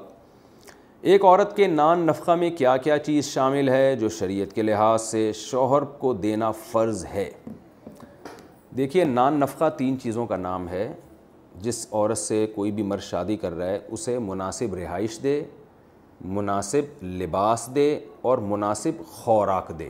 یہ تین چیزوں کو نان نفقہ کہتے ہیں۔ اب مناسب رہائش کی ڈیفینیشن ہر ایک کے حق میں مختلف ہے۔ ایک لڑکی جو بیچاری جھونپڑی میں رہتی تھی، بہت غریب فیملی تھی، اسے آپ اگر کوئی اچھی سی جھونپڑی بنا کے دے دیں گے تو اس کے لیے مناسب رہائش ہے وہ۔ اور ایک لڑکی اگر وہ کسی وزیر کی بیٹی ہے اور ہزار ہزار گز کے بنگلوں میں رہتی ہے، اسے آپ اگر چار کمروں کا مکان بھی بنا کے دیں گے تو یہ اس کے لیے مناسب رہائش نہیں ہے۔ تو مناسب، تبھی قرآن مجید نے کہا ہے عاشرو ہننا بالمعروف، ان عورتوں کے ساتھ، بیویوں کے ساتھ بھلے طریقے سے پیش آؤ، عمدہ طریقے سے۔ تو ہر ایک کا عرف اور عمدہ کی ڈیفینیشن دوسرے سے مختلف ہے۔ تو اس لیے فقہ نے قرآن و سنت کی ان دلائل کو سامنے رکھ کر ایک اصول متعین کیا ہے۔ کہ اس میں مرد کی آمدن بھی دیکھی جائے گی اور عورت کس خاندان سے تعلق رکھتی ہے وہ بھی دیکھا جائے گا۔ تو کیونکہ اللہ یہ بھی کہتے ہیں کہ لا یکلف اللہ نفسن اللہ وسعہ اللہ کسی پر اس کی طاقت سے زیادہ بوجھ نہیں ڈالتے ہیں۔ تو دونوں کو دیکھا جائے گا، تو اگر کسی نے مالدار گھرانے میں شادی کی ہے، تو وہ اسی اسٹینڈرڈ کی رہائش اس کو دے گا، خوراک دے گا اور لباس دے گا۔ بلکہ فقہ نے یہاں تک لکھا ہے اگر کوئی عورت کسی ایسے گھرانے سے تعلق ہے جن کے گھر کی عورتوں میں کام کاج کی عادت ہی نہیں ہے، وہ نوکر چا کر رکھے جاتے ہیں ان کے گھر میں، سارے کام نوکر کرتے ہیں، تو پھر شوہر پر لازم ہوگا کہ وہ اپنی بیوی کے لیے نوکر کا انتظام بھی کرے، کوئی خادم کا انتظام بھی کرے، کیونکہ وہ اسی ماحول کی عادی ہے۔ اور اگر کوئی عورت ایسے خاندان کی ہے کہ وہاں نوکر چاکر نہیں ہوتے، وہ گھر کا کام عورتیں ہی کرتی ہیں، تو پھر ایسی خاتون جب رخصت ہو کے شوہر کے گھر آئے گی، تو پھر اس کے ذمے ہوگا کہ وہ گھر کے کام کاج کرے۔ شوہر پر لازم نہیں ہوگا کہ اس کے لیے کوئی الگ سے کسی خدمت گزار کا انتظام کرے۔ تو یہی لباس کا بھی ہے، یہی خوراک کا بھی ہے، یہی مسئلہ کہ اسٹینڈرڈ دیکھا جائے گا۔ البتہ کوانٹٹی کتنی ہوگی اس میں؟ تو کوانٹٹی میں یہ نہیں ہے کہ سو جوڑے بنا کے دے، یہ تو یعنی اس کی تو کوئی انتہائی نہیں ہے نا۔ یہ جیسے بعض خواتین ہر روزانہ ان کو ہر تقریب میں نیا جوڑا چاہیے۔ تو اگر کسی خاتون کے ہاں یہ رواج ہے کہ ہر تقریب میں نیا جوڑا پہنتی ہے تو مرد پر یہ پھر بھی لازم نہیں ہے۔ وہ کر دے تو اچھی بات ہے لیکن یہ لازم نہیں ہے۔ یعنی جو کپڑے کا اسٹینڈرڈ تو دیکھا جائے گا کہ کس اسٹینڈرڈ کا جوڑا اس کو دینا ہے، لیکن کوانٹٹی تو ضرورت کوانٹٹی میں یہ دیکھا جائے گا کہ ضرورت کتنے جوڑوں کی ہے۔ تو وہ بھی عرف متعین کرے گا کہ کتنے جوڑے، یہ جو کیونکہ آج کل خواتین کے تو خرچے اتنے ہو گئے ہیں کہ اس کو تو کوئی حد ہی نہیں ہے نا۔ وہ تو بڑھاتے چلے جائیں، بڑھاتے چلے جائیں، مرد پاگل ہو جاتا ہے۔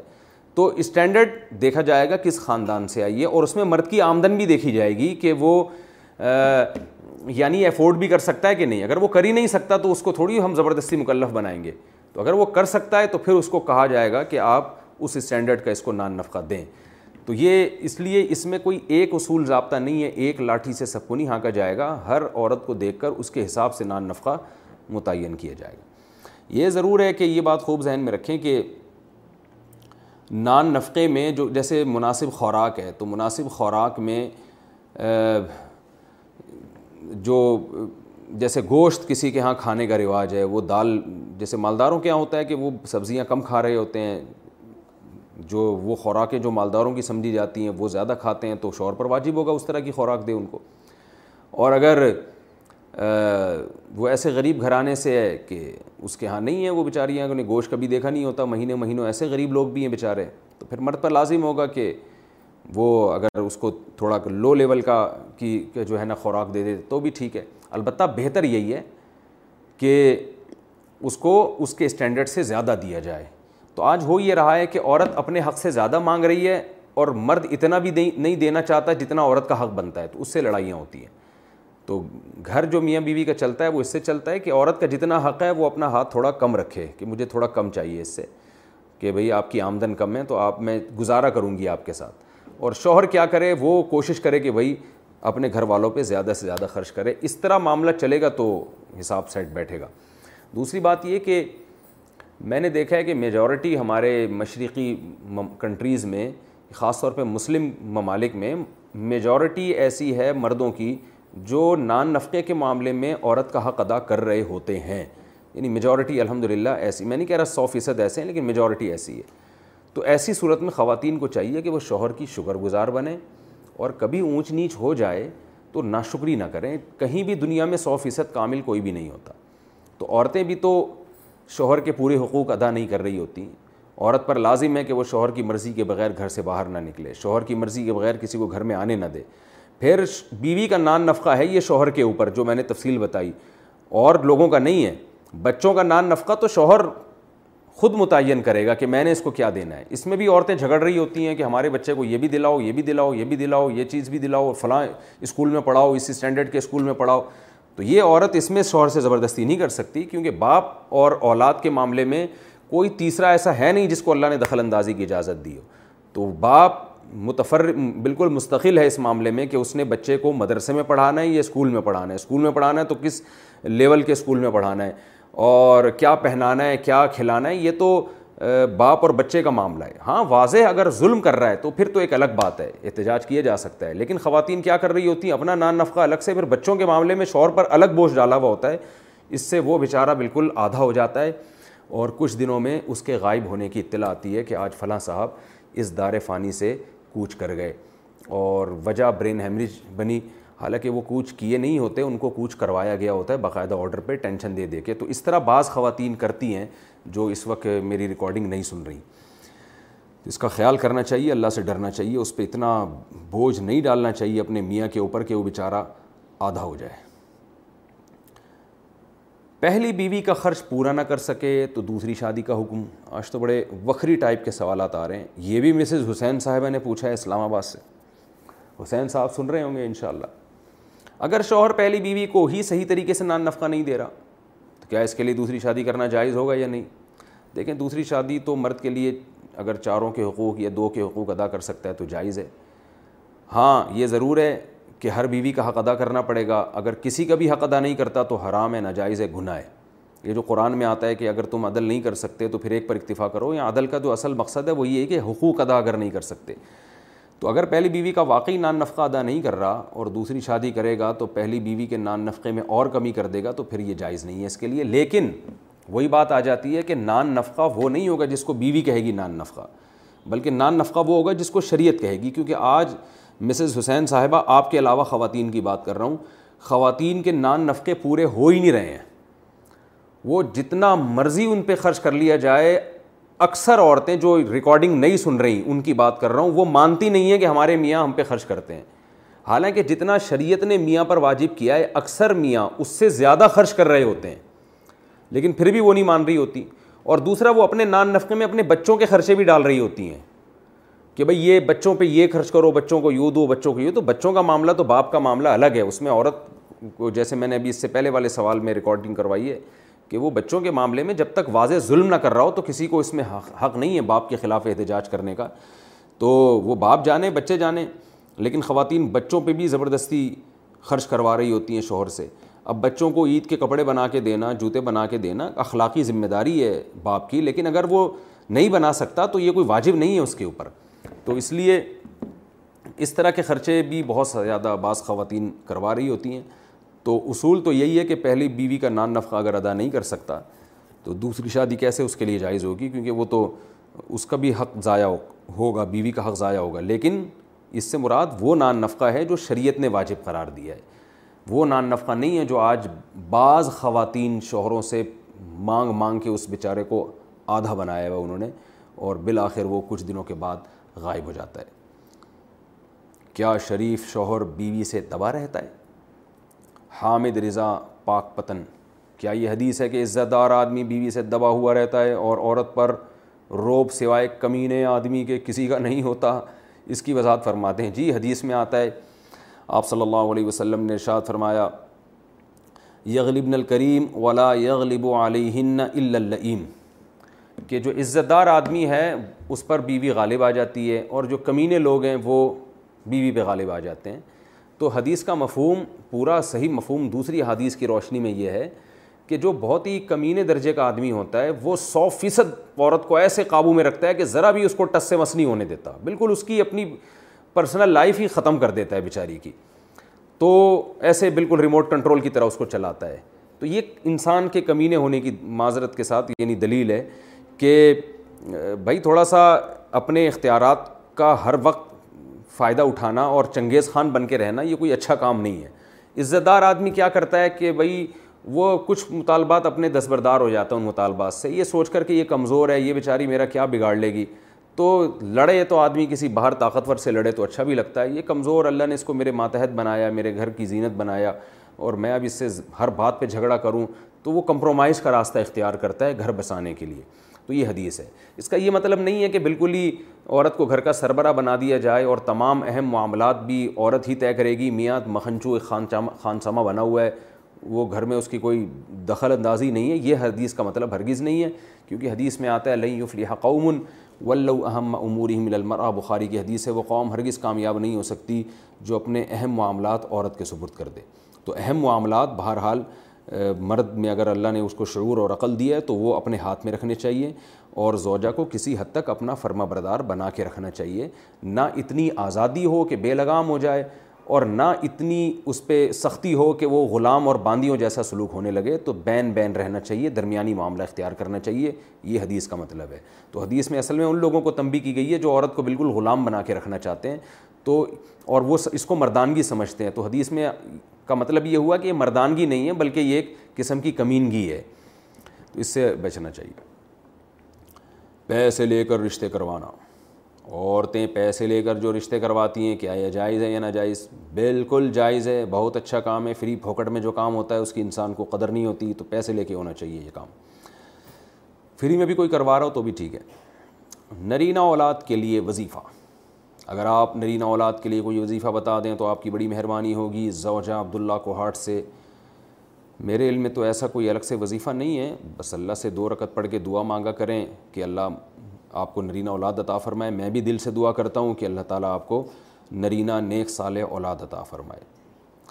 کفریہ کلمات کیا ہیں؟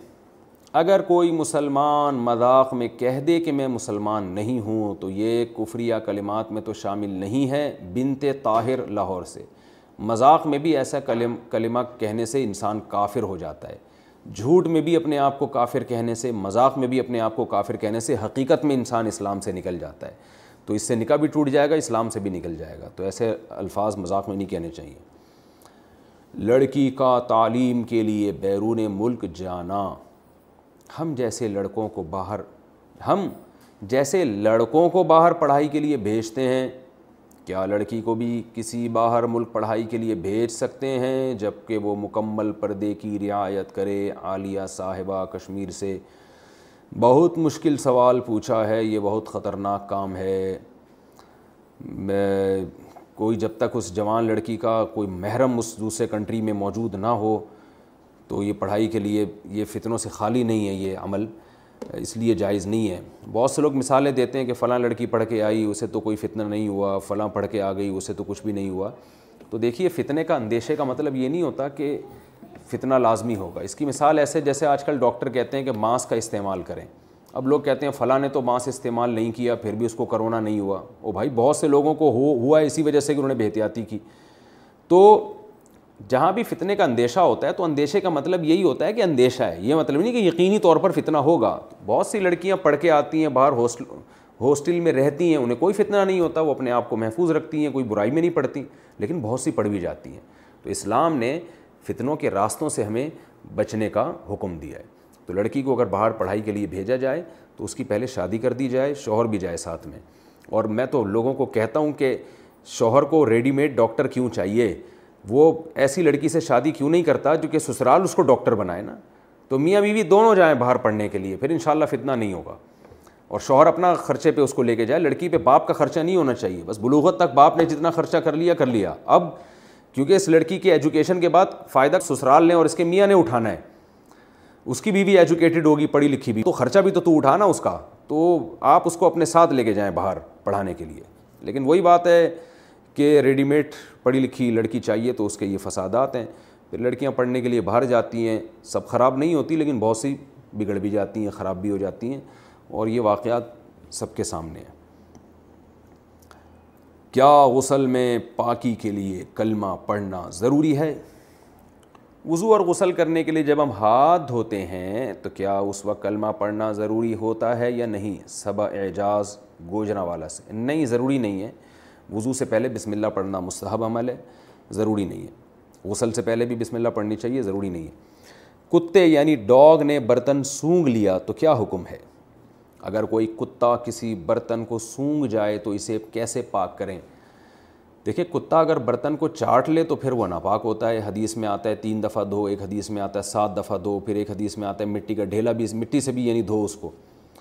تو لیکن اگر سونگ لے گا تو برتن ناپاک نہیں ہوتا۔ کوئی احتیاطاً دھو لے تو اچھی بات ہے، کیونکہ وہ کتا ہے نا، کوئی کتے نے سونگا ہے نا، کوئی بزرگ نے تھوڑی سونگا ہے اس کو۔ تو کوئی احتیاطاً برتن دھو لے جراثیم سے بچنے کے لیے تو اچھی بات ہے، کر لینا چاہیے یہ۔ ادیبہ فرید نے لاہور سے پوچھا ہے، کیا رسول اللہ صلی اللہ علیہ وسلم کے والدین مسلم تھے؟ کیا حضور صلی اللہ علیہ وسلم کے والدین کو جنت ملے گی جبکہ اس وقت اسلام نہیں آیا تھا اور وہ حضرت عیسیٰ علیہ السلام کے مذہب کو بھی فالو نہیں کرتے تھے؟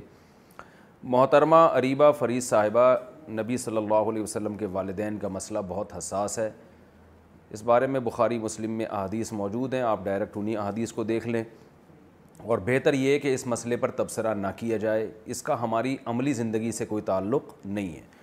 تو اس لیے میں آپ کے اس سوال کا جواب دینے سے قاصر ہوں۔ ہمیں اپنی فکر کرنی چاہیے، اپنے والدین کے بارے میں سوچنا چاہیے، ان کے لیے دعا کرنی چاہیے۔ اس پر ہمیں اللہ کا شکر ادا کرنا چاہیے کہ ہمارے والدین کی ایمان پر موت واقع ہوئی ہے۔ باقی نبی کے والدین کا مسئلہ بہت سینسٹیو ہے، بہت حساس ہے۔ اور شاید اگر ہم اس پہ تبصرہ کریں تو شاید ہمیں قیامت کے دن آپ صلی اللہ علیہ وسلم کے سامنے شرمندگی کا سامنا کرنا پڑے کہ میرے والدین کے اس موضوع کو تم نے کیوں اٹھایا اور کیوں اس کو اس پر بحث کی؟ والد کی کمائی حرام ہو تو بیٹا کیا کرے؟ محمد حنیف خان انڈیا سے۔ میرے والد کی آمدن میں حرام پیسے بھی شامل ہوتے ہیں اور گھر کا سودا وغیرہ بھی انہی کے پیسوں سے آتا ہے۔ تو کیا میرے لیے گھر کا کھانا حرام ہوگا؟ دیکھیے، والد اگر حرام کماتے ہوں اور زیادہ تر ان کی آمدن میں حرام ہو تو اگر والد کی آمدن میں زیادہ حلال ہے، حرام کم ہے، تو پھر تو اولاد کے لیے اس سے کھانا جائز ہے۔ وہ یہی سمجھیں گے کہ ہم حلال سے کھلا رہے ہیں ہمیں، کیونکہ وہ تو مکس ہو رہا ہے۔ ہمیں کیا پتا حلال، ابھی جو کھلا رہے ہیں، حلال ہے یا حرام ہے۔ تو غالب کا اعتبار ہوتا ہے شریعت میں کہ زیادہ حلال ہے تو پھر پورا حلال ہی سمجھا جاتا ہے۔ لیکن اگر والد کی آمدن ٹوٹل حرام ہے یا حرام زیادہ ہے، تو اگر حرام زیادہ ہے تو پھر اس میں والد صاحب اگر جو حلال پیسے ہیں، اس کو الگ رکھا ہوا ہے والد صاحب نے اور کھلانے پلانے کا انتظام اس میں سے کیا ہوا ہے، تو بھی جائز ہے۔ سب کے لیے کھانا اس میں سے جائز ہے بلا کراہت، کیونکہ والد صاحب کے حلال اگرچہ تھوڑا ہے، مگر وہ تھوڑا الگ ہے، وہ اس کو مخلوط نہیں کیا مکس نہیں کیا انہوں نے حرام میں۔ تو الگ سے اس میں سے کھانے پینے کا انتظام بچوں کے لیے کیا ہوا ہے۔ لیکن اگر والد صاحب کی آمدن میں زیادہ حرام ہے اور حلال کم ہے اور وہ مکس کر دیتے ہیں اس کو پتہ نہیں چلتا کہ ہمیں حلال سے کھلا رہے ہیں کہ حرام سے کھلا رہے ہیں یا ٹوٹلی حرام ہے، تو پھر یہ آمدن حرام ہی کہلائے گی۔ اب اور والد اگر حرام کماتے ہوں، تو پھر اس میں جو حکم ہے وہ یہ ہے کہ بیوی کے لیے تو اس میں سے کھانا جائز ہے، کیونکہ والد کا نان نفقہ یعنی شوہر، بیوی کا نان نفقہ شوہر کے ذمے ہے، کیونکہ وہ تو اور کہاں جائے گی وہ کھانے کے لیے؟ تو وہ تو مجبور ہے۔ اسی طرح نابالغ بچے اور بیٹیاں، خواہ بالغ ہی کیوں نہ ہوں ان کے لیے بھی اس میں سے استعمال کرنا جائز ہے۔ اور یعنی جو نابالغ بیٹے ہوں یا بیٹیاں ہوں، اور بالغ میں صرف بیٹیاں۔ البتہ جو بالغ بیٹا ہے، اس کا نان نفقہ باپ کے ذمے لازم نہیں ہوتا۔ لہذا بالغ بیٹے کے لیے اس میں سے کھانا جائز نہیں ہے، بلکہ بیٹے پر لازم ہے کہ وہ اپنے لیے الگ سے کوئی انتظام کرے کھانے پینے کا، اور جو بھی اس کی یعنی حلال سے انتظام کرے، وہ کمائے یا جو بھی کر سکتا ہے وہ کرے۔ ہاں ایک صورت یہ بن سکتی ہے کہ چونکہ والد جب حرام کماتے ہیں تو ان پر واجب ہے کہ وہ رقم صدقہ کرے ثواب کی نیت کے بغیر۔ حرام رقم کو استعمال میں لائے نہیں جا سکتا، البتہ ثواب کی نیت کے بغیر صدقہ کیا جا سکتا ہے۔ وہ صدقہ کسی پہ بھی ہو سکتا ہے، کسی بھی غریب پر۔ تو والد اگر اپنے بالغ بیٹے پر وہ رقم صدقہ کر دے یعنی اس کو مالک بنا دے جان چھڑانے کے لیے حرام سے، تو پھر جیسے کسی بھی فقیر کو دیا جا سکتا ہے تو اپنے بالغ بیٹے کو بھی دیا جا سکتا ہے۔ البتہ وہ بیٹیوں کو نہیں دیا جا سکتا، نہ نابالغ بچوں کو دیا جا سکتا ہے۔ ایسی رقم میں پھر وہ بالغ بیٹے کو دیا جا سکتا ہے۔ تو بالغ بیٹے کو اگر ضرورت ہو اور وہ گزارا نہیں کر سکتا ہے، تو پھر اس کے لیے اس طور پر باپ کی رقم استعمال کرنا جائز ہے کہ باپ اس کو اس رقم کا مالک بنا دے۔ اور ملکیت تبدیل ہونے سے چیزوں کا حکم تبدیل ہو جاتا ہے۔ جیسے کہ نبی صلی اللہ علیہ وسلم کے گھر میں کچھ صدقے کی رقم آئی، تو آپ نے گھر والوں سے پوچھا تو انہوں نے فرمایا کہ صدقے کا کچھ کھانے کی چیز آئی، تو آپ نے گھر والوں سے پوچھا تو انہوں نے فرمایا، یا رسول اللہ، یہ صدقہ ہے۔ تو آپ نے فرمایا، آپ کے لیے صدقہ ہے، میرے لیے ہدیہ ہے۔ یعنی میرے لیے آپ کی طرف سے ہدیہ ہے۔ جیسے ہم کسی فقیر کو زکوٰۃ کے پیسے دے دیتے ہیں، پھر وہ زکوٰۃ سے کسی مالدار کو گفٹ دے دے گا۔ تو مالدار کے لیے وہ جائز ہے، اس لیے کہ تبدل ملک سے اس چیز کا حکم بدل گیا۔ جب فقیر کے ہاتھ میں گیا تھا تو صدقے کے طور پر گیا، پھر فقیر نے جب مالدار کو دیا تو وہ گفٹ کے طور پر دیا ہے۔ تو چیز وہی ہے، لیکن اس کی نوعیت تبدیل ہو گئی۔ تو یہاں بھی ایسا ہی ہے کہ باپ اگر حرام کما رہا ہے تو وہ حرام مال بطور تملیک یعنی مالک بنا دے وہ بیٹے کو اس نیت کے ساتھ کہ یہ حرام مجھ پر ویسے ہی صدقہ کرنا واجب تھا، تو میں اپنے بیٹے کو اس حرام سے جان چھڑانے کے لیے اس کا مالک بنا رہا ہوں۔ تو یہ ضرورت کے وقت اس کی گنجائش ہے۔ لیکن بہرحال یہ کوئی اچھا کام نہیں ہے۔ ایک تدبیر اختیار کی جا رہی ہے ہیلا اختیار کیا جا رہا ہے جو شریعت کے مزاج کے بہرحال یہ خلاف ہے۔ تو اس لیے بالغ بیٹے کو بہرحال یہ چاہیے کہ وہ خود کمائے، خود کھائے۔ اور اپنے لیے الگ انتظام کرے، باپ کی حرام آمدن سے فائدہ نہ اٹھائے وہ۔ چاہے وہ صدقے کے طور پر ہو، چاہے وہ گھر میں نان نفقے کے طور پر ہو۔ نان نفقے کے طور پر اگر وہ کھلا رہا ہے بچوں کو، وہ تو بالغ اور بیٹے کے لیے ویسے ہی جائز نہیں ہے۔ دوسری بات یہ کہ بیٹیوں کے لیے یا بیٹی کے لیے یا بیوی کے لیے جائز ہے، تو جائز تو ہے، مگر ان پر یہ لازم ہے کہ وہ اپنے عورت اپنے شوہر کو اور بچے اپنے والد کو سمجھاتے رہیں کہ آپ ہمیں حلال سے کھلائیں، آپ ہمیں حرام سے نہ کھلائیں، کیونکہ نہیں علی المنکر بہرحال یہ ضروری ہے۔ تو عزت کے ساتھ، احترام کے ساتھ والد صاحب کو یہ مسئلہ بتایا جائے کہ آپ حرام کمانا چھوڑ دیں۔ آپ ہمیں حلال سے کھلائیں۔ حلال کی برکات ہوتی ہیں اور اس سے جو ہے انسان کی جسم سے اعمال اچھے نکلتے ہیں، اس کا بہت دور اثرات ہوتے ہیں۔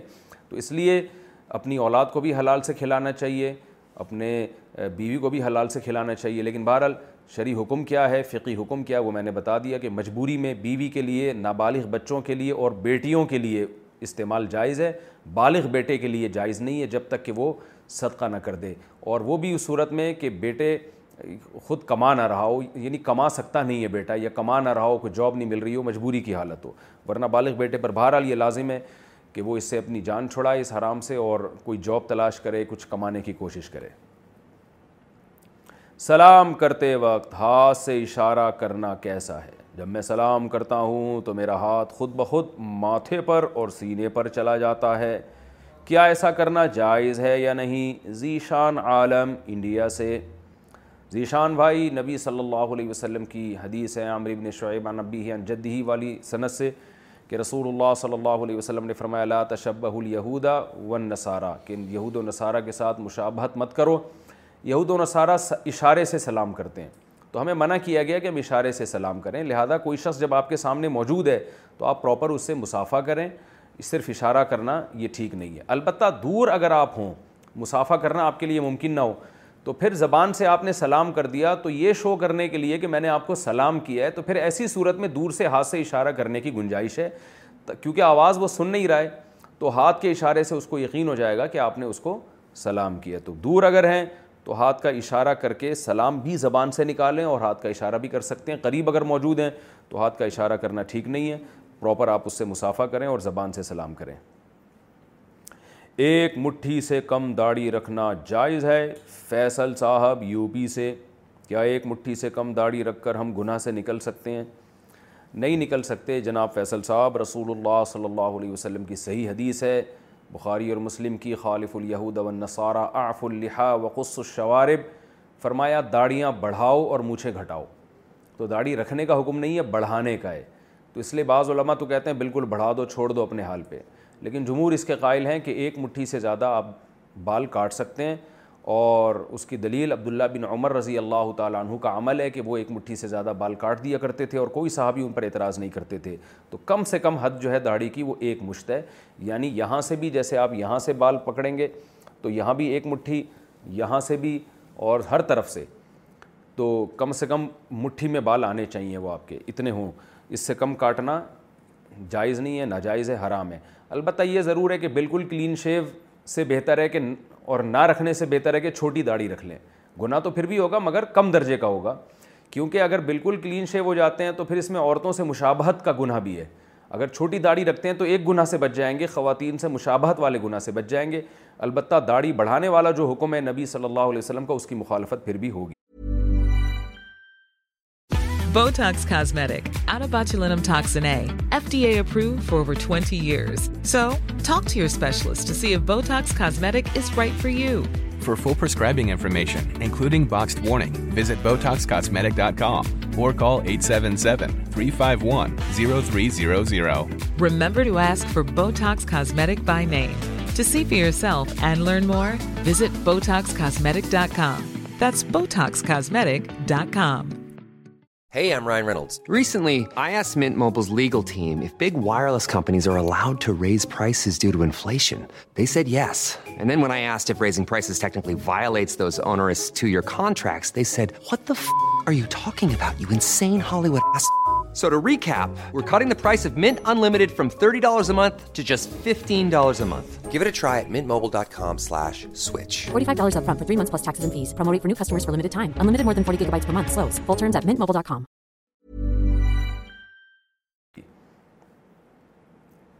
قرب قیامت میں ایک مرد کے ماتحت چالیس عورتیں کیسے ہوں گی عائشہ صاحبہ نے گوجرا والا سے پوچھا ہے کہ میں نے ایک حدیث میں پڑھا تھا کہ قیامت کے قریب ایک مرد کے سپر چالیس چالیس خواتین ہوں گی۔ سوال یہ ہے کہ ایک مرد چار شادیاں تو کر سکتا ہے، مگر چالیس خواتین کس طرح ہوں گی؟ اس حدیث کے بارے میں وضاحت کریں۔ جی ہاں یہ بھی صحیح حدیث ہے کہ آپ صلی اللہ علیہ وسلم نے فرمایا کہ قرب قیامت میں اتنی عورتوں کی تعداد ہو جائے گی کہ ایک مرد اور چالیس، اور ایک روایت میں پچاس عورتیں بھی ہیں۔ تو سوال پیدا ہوتا ہے، یہ چار چار شادیاں کر کے یہ پوری نہیں ہوں گی۔ اس کا جواب یہ ہے کہ یہ ہوگا اس لیے کہ مردوں نے شادیاں کرنا چھوڑ دی ہوں گی۔ قرب قیامت میں زنا بڑھ جائے گا۔ قرآن مجید میں ہمیں یہ پتہ چلتا ہے کہ جب کوئی قوم من القوم نیک عمل کرتی ہے، تو اللہ تعالیٰ من حیث القوم اس میں لڑکوں کی تعداد بڑھاتے ہیں۔ جیسے نو علیہ السلاۃ والسلام نے اپنی قوم سے کہا تھا کہ تم توبہ کرو، گناہوں سے بچو یم دد کم بھی اموالی و بنین۔ اللہ تمہیں مال سے اور بیٹوں سے طاقت دے گا یعنی نرینہ اولاد کا ریشو بڑھائے گا۔ دیکھیے، کسی فرد واحد کے ہاں زیادہ بیٹیاں ہونا، یہ اس شخص کے گناہ گار ہونے کی بالکل بھی دلیل نہیں ہے۔ بہت بڑے بڑے بزرگان دین ہیں جن کے ہاں بیٹیاں زیادہ ہیں، بیٹے ہوا ہی نہیں ان کے۔ خود ہمارے حبیب، ہمارے نبی صلی اللہ علیہ وسلم جو اللہ کے حبیب تھے، آپ کو اللہ نے بیٹیاں دی ہیں۔ تو یہ کوئی علامت نہیں ہے کہ آپ کی بیٹیاں زیادہ ہیں۔ تو یہ کوئی گناہ گار ہونے کی علامت نہیں ہے بلکہ اللہ کی رحمت ہے۔ حدیث میں آتا ہے، جس نے تین بیٹیوں کی کفالت کی، اس کے لیے میں جنت کی ضمانت لیتا ہوں۔ لیکن منحیث القوم، لڑکیوں کا ریشو بہت زیادہ بڑھ جانا، اس سے وہ قوم کمزور ہو جاتی ہے۔ کیونکہ نسل بڑھتی ہے مرد، لڑکوں سے۔ جب آپ کے ہاں مردوں کی تعداد زیادہ ہوگی تو آپ مجبور ہوں گے دوسری قوم میں نکاح کرنے پر۔ تو اس قوم کی عورتوں سے آپ نکاح کر کے آپ کی آپ کی نسل بڑھے گی اس سے۔ لیکن اگر آپ کے عورتوں کی تعداد زیادہ ہو جائے اور مرد کم ہو جائیں تو اس سے آپ معاشی سطح پہ بھی کمزور ہوتے ہیں اور ڈیفینس کے سطح پہ بھی آپ کمزور ہوتے ہیں۔ کیونکہ ظاہر ہے جو مرد جس طرح فوج میں بھرتی ہو کے میدان جنگ میں لڑ سکتے ہیں، اس طرح عورتیں نہیں لڑ سکتی۔ یہی وجہ ہے کہ فرعون قرآن مجید میں آتا ہے کہ یوزب بھی ابنا اہم میستحی نسا اہم فرعون کیا کرتا تھا؟ بنی اسرائیل پہ جب ظلم کرتا تھا تو مردوں کو قتل کرتا تھا اور عورتوں کو چھوڑ دیتا تھا۔ کیونکہ اس سے وہ قوم منحص القوم کمزور ہو جاتی ہے۔ تو جب قرب قیامت میں گناہ بڑھ جائیں گے، جن گناہوں میں یہ بھی ہوگا کہ لوگ نکاح کرنا چھوڑ دیں گے، تو پھر اللہ عورتوں کی تعداد بڑھانا شروع کریں گے، کیونکہ اس سے مسائل بڑھیں گے بہت زیادہ۔ اور زنا جو ہے وہ، جیسے میں لوگوں سے آج بھی کہتا ہوں کہ جو فیملی پلاننگ کا جو جب سے یہ ایک ہمارے ہاں ایک چرچا ہوا ہے نا، جو شریعت کے اصولوں کے بالکل خلاف ہے، اسلام اس کی کوئی مہم چلانے کی آپ کو اجازت نہیں دیتا کہ نسل کو روکا جائے۔ کیونکہ یہ تو اللہ تعالیٰ انسانوں کو پیدا کر رہا ہے اور وقت رفیحہ خواتہ قرآن میں اللہ تعالیٰ کا ارشاد ہے کہ ہم نے انسانوں کی خوراک کا پہلے ہی زمین میں بندوبست کر دیا ہے۔ تو یہ اللہ پہ الزام ہے کہ وہ انسانوں کو پیدا کر رہا ہے مگر خوراک کا اس نے انتظام کیا نہیں۔ لیکن آپ دیکھیں شریعت کے خلاف جب فیملی پلاننگ کا یہ رواج ہمارے معاشرے میں بڑھا ہے تو اس کا نقصان کیا ہوا کہ اس سے لڑکیوں کا گروتھ ریشو غیر معمولی بڑھ رہا ہے۔ کیسے بڑھ رہا ہے؟ کہ جس جوڑے کے ہاں شادی شدہ شادی شدہ جوڑے کے ہاں دو لڑکے یا ایک لڑکا، ایک لڑکی پیدا ہو گیا، پیدا ہو گئے، تو وہ تو نسل روک لیتے ہیں۔ لیکن جس کے ہاں پہلی دفعہ لڑکی پیدا ہوئی، پھر دوبارہ لڑکی پیدا ہوئی، پھر تیسری دفعہ لڑکی پیدا ہوئی، تو وہ لڑکے کی لالچ میں نسل بڑھاتا ہے۔ تو لڑکیوں کا ریشو تو چھ سات تک چلا جاتا ہے پھر جا کے کسی کے لڑکا ہو گیا تو ہو گیا، نہیں ہوا تو روک لیتا ہے نسل۔ لیکن لڑکوں کا ریشو زیادہ نہیں بڑھتا۔ لڑکے ایک دو ہو گئے تو لوگ روک لیتے ہیں نسل۔ تو لڑکیوں لڑکے کی لالچ میں لڑکیاں زیادہ پیدا ہو رہی ہیں۔ لڑکی کی لالچ میں لڑکے زیادہ پیدا نہیں ہو رہے گراؤنڈ ریئلٹی ہے۔ تو اب چائنا میں اور انڈیا میں تو انہوں نے اس کا حل تلاش کر لیا ہے، کیونکہ وہاں بھی فیملی پلاننگ کا بھرپور رواج ہے۔ مگر انہوں نے اس ٹینشن سے بچنے کا جو حل تلاش کیا ہے، وہ ٹینشن کیا میں دوبارہ بتا دوں کہ گروتھ ریشو نیچرل نہیں رہا ہے۔ لڑکیوں اور لڑکوں کی پیدائش کا جو ریشو ہے، وہ نیچرل نہیں ہے۔ نیچرل تو یہ ہے کہ کسی کے یہاں چھ لڑکے پیدا ہو گئے تو کسی کے یہاں چھ لڑکیاں پیدا ہو گئیں۔ اس فیملی میں آٹھ لڑکے پیدا ہو گئے تو اس فیملی میں آٹھ لڑکیاں پیدا ہو گئیں۔ یہ قدرت کی طرف سے ہوتا ہے۔ لیکن جب آپ نسل روکیں گے تو جس کے یہاں پہلے یا دوسرے نمبر پہ لڑکا پیدا ہو گیا، وہ تو روک لے گا۔ جس کے یہاں نہیں پیدا ہوا، وہ لڑکے کی لالچ میں چھ سات لڑکیاں پیدا کر لے گا۔ اور یہ اتنی بڑی حقیقت ہے کہ ہمیں یاد ہے بچپن میں جگہ جگہ حکومت کی طرف سے یہ سائن بورڈ پہ یہ لکھا ہوتا تھا کہ لڑکے کی لالچ میں کنبا نہ بڑھائیں۔ اور بیٹی بھی اللہ کی رحمت ہے، یہ لکھا ہوتا تھا۔ حالانکہ یہ نیچرل نہیں ہے۔ ہر شخص کو اپنی اولاد میں نرینہ اولاد چاہیے۔ اس کو اس کو پتہ ہے بھائی، یہ نرینہ جو لئی سر رکر اکل انسا قرآن بھی کہتا ہے جو کام لڑکا کر سکتا ہے، وہ لڑکی نہیں کر سکتی۔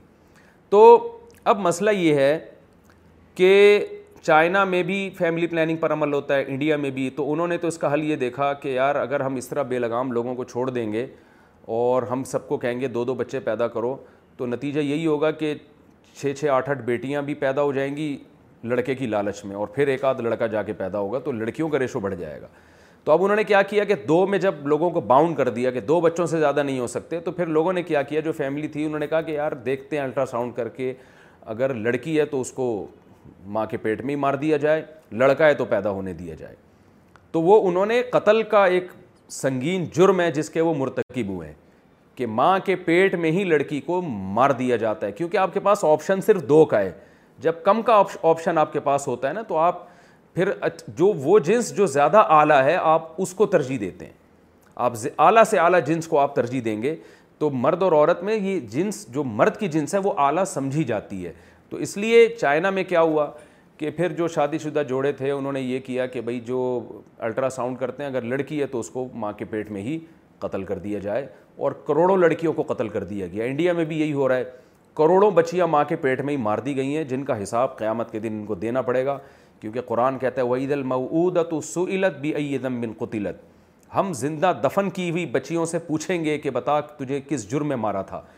تو علامہ ابن کثیر رحمۃ اللہ نے لکھا اس آیت کے تحت کہ جیسے عرب میں یہ رواج تھا کہ بچی کو زندہ دفن کرتے تھے، تو یہ جیسے قتل تھا، تو جو مائیں اپنے پیٹ میں اپنی بچیوں کو مارتی ہیں، قتل کرتی ہیں، جو باپ اپنی بیٹی کو پیدا ہونے سے پہلے مار دیتا ہے، اس کی بیٹی کو بھی قیامت کے دن اللہ اپنے دربار میں لا کے کھڑا کرے گا اور پوچھے گا کہ بتا تجھے کس جرم میں دنیا میں آنے سے روکا گیا اور ماں کے پیٹ میں ہی تیرا گلا گھونٹ دیا گیا۔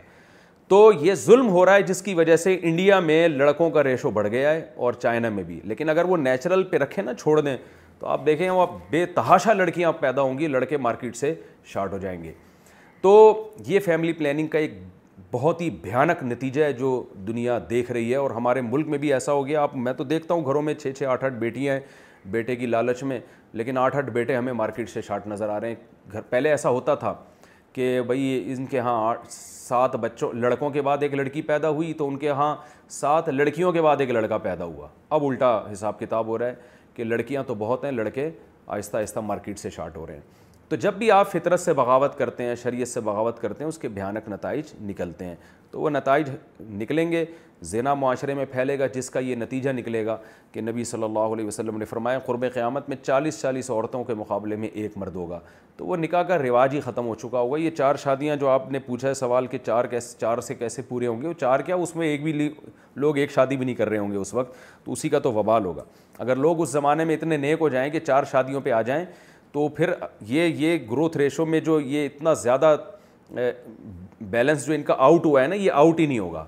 کیونکہ جب تک لوگ فطرت کو فالو کرتے ہیں تو قدرت پھر ایسے انتقام لوگوں سے لیتی نہیں ہے۔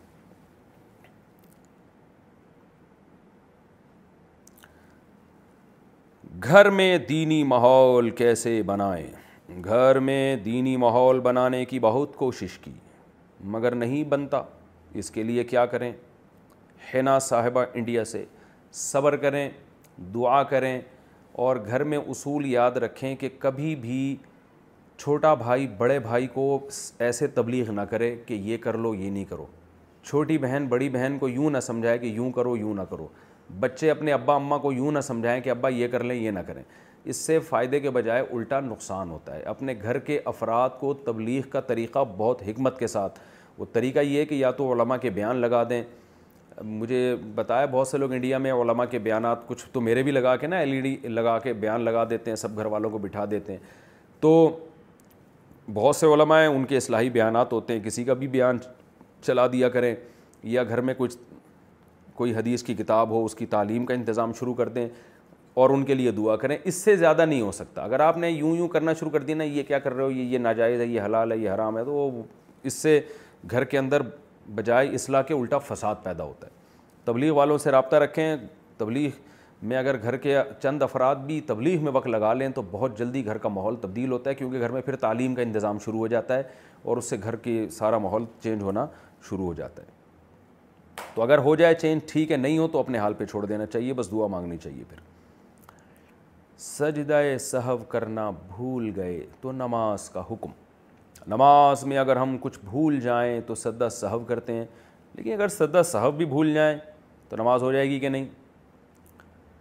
بھائی سدا صحب بھول گئے تو کیسے نماز ہوگی؟ وہ دوبارہ نماز واجب الاعادہ ہے، کیونکہ وہ جو آپ بھولے ہیں اس کی سزا میں سدا صحب، اب سزا بھی بھول گئے، تو یہ تو کچھ ضرورت سے زیادہ بھولنا ہو گیا نا، تو اس کا حکم یہی ہے کہ آپ دوبارہ نماز لوٹائیں۔ آپ کہہ سکتے ہیں دوبارہ نماز لوٹانا اگر بھول گئے تو جب یاد آئے، لوٹا لیں آپ اس کو۔ کسی پر قرض ہو تو زکوٰۃ ادا کرے گا۔ عمران صاحب بنگلور سے، مجھ پر چالیس لاکھ کا قرض ہے۔ اس کے علاوہ میرے پاس کچھ مال بھی ہے۔ کیا مجھے اس کی زکوٰۃ ادا کرنی ہوگی؟ مال اگر بیچنے کے لیے خریدا تھا آپ نے اور اس کی قیمت چالیس لاکھ سے زیادہ ہے تو پھر تو زکوٰۃ دینی پڑے گی اور اگر چالیس قرضہ زیادہ ہے اور مال کم ہے تو پھر آپ پر زکوٰۃ لازم نہیں ہے، لیکن قرضہ اتارنے کی کوشش بہرحال لازم ہے آپ پر۔ بیوی کے سر پر شفقت کا ہاتھ رکھنا۔ کیا بیوی کے سر پر شفقت سے ہاتھ رکھنا جائز ہے یا نہیں، ابو بکر ٹھٹا ٹھٹا سے پوچھتے ہیں۔ بھائی، بیوی کے سر پہ شفقت کا ہاتھ رکھیں گے تو بیگم تو خوش ہوگی۔ ہاں اگر تھوڑی میری مزاح کی عادت ہے، اس کو سیریس نہیں لیجیے گا۔ شفقت سے کوئی شفقت صاحب مراد ہیں، شفقت کا ہاتھ بیگم کے سر پہ رکھ رہے ہیں۔ تو پھر بیوی کو بھی اعتراض ہوگا کہ بھائی آپ اپنا ہاتھ میرے سر پہ رکھیں، شفقت کا کیوں رکھوا رہے ہیں ہاتھ تو اور اگر شفقت صاحب جو ہے بیگم کے محرم میں سے ہیں، بیگم کے چچا ہیں، ماموں ہیں، ان کا نام شفقت ہے تو پھر ان کا ہاتھ رکھوا دیں بیگم کے سر پہ۔ شفقت اگر نامحرم ہے تو بیگم کے سر پہ پھر اللہ کا واسطہ شفقت کا ہاتھ نہ رکھوائیں۔ اپنا ہاتھ بیگم کے سر پہ شفقت سے رکھیں آپ۔ معذرت کے ساتھ۔ پہلے مریض کو دیکھیں یا نماز پڑھیں، ڈاکٹر صاحب نے پوچھا ہے۔ میں ایک ہاسپٹل میں کام کرتا ہوں اگر میں کسی مریض کو دیکھ رہا ہوں اور اس دوران نماز کا وقت ہو جائے، تو مجھے نماز کے لیے جانا چاہیے یا پہلے مریض کا چیک اپ کر لینا ضروری ہے، سلمان صاحب کو ہارٹ سے۔ ڈاکٹر لگ رہے ہیں آپ مجھے۔ جناب ڈاکٹر سلمان صاحب، مریض جماعت سے نماز چھوڑنا جائز نہیں ہے۔ آپ کو مسجد میں پراپر طریقے سے، اگر مسجد قریب میں موجود ہے، تو جماعت سے نماز پڑھنی پڑے گی۔ اور اس دوران اگر کوئی پیشنٹ آتا ہے تو ایکسکیوز کر لیں آپ کہ بھائی نماز کھڑی ہوئی ہے، نماز کا ٹائم ہونے والا ہے میں جا رہا ہوں۔ تو نارمل حکم تو عام حکم تو یہی ہے۔ البتہ اگر مریض اتنی خطرناک نوعیت کا ہے کہ آپ اگر نماز کے لیے گئے تو اس کو نقصان ہونے کا خطرہ ہے۔ نقصان سے میری مراد یہ ہے کہ یا تو موت کا خطرہ ہے یا موت کا تو نہیں ہے، لیکن اس کا مرض بگڑنے کا خطرہ ہے۔ مرض بڑھنے کا خطرہ ہے اس کے کہ بھائی اگر فوراً ابھی نہیں دیکھا، جیسے کسی کا بی پی ہائی ہے اور آپ کو پتہ ہے میں اگر چلا گیا اور یہ بی پی کو لو کرنے کی دوا اس کو بھی میں نے نہیں دی یا جو بھی علاج ڈاکٹر حضرات کرتے ہیں نہیں کیا تو اس کا بی پی اور بڑھ سکتا ہے یا کچھ ڈیمیج کر سکتا ہے کسی باڈی کے کسی حصے کو تو پھر ایسی سیریس کنڈیشن میں تو آپ جماعت سے نماز چھوڑیں، اس کا پہلے علاج کریں اور پھر فوراً آپ نماز پڑھیں۔ لیکن اگر ایسی کوئی خطرناک یا ڈینجرس کنڈیشن نہیں ہے نارمل پیشنٹ ہیں جو عام طور پر ہوتے ہیں، تو پھر آپ جماعت سے نماز نہیں چھوڑ سکتے۔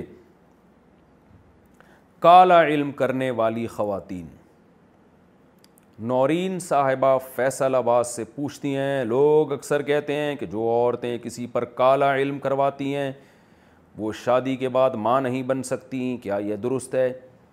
جو عورتیں کالا پیلا علم کرواتی ہیں نا، وہ کسی کام کی نہیں رہتی یہ جو جادو ٹونے میں جو لوگ پڑھتے ہیں نا، آخرت میں تو تباہ ہوتے ہی ہیں۔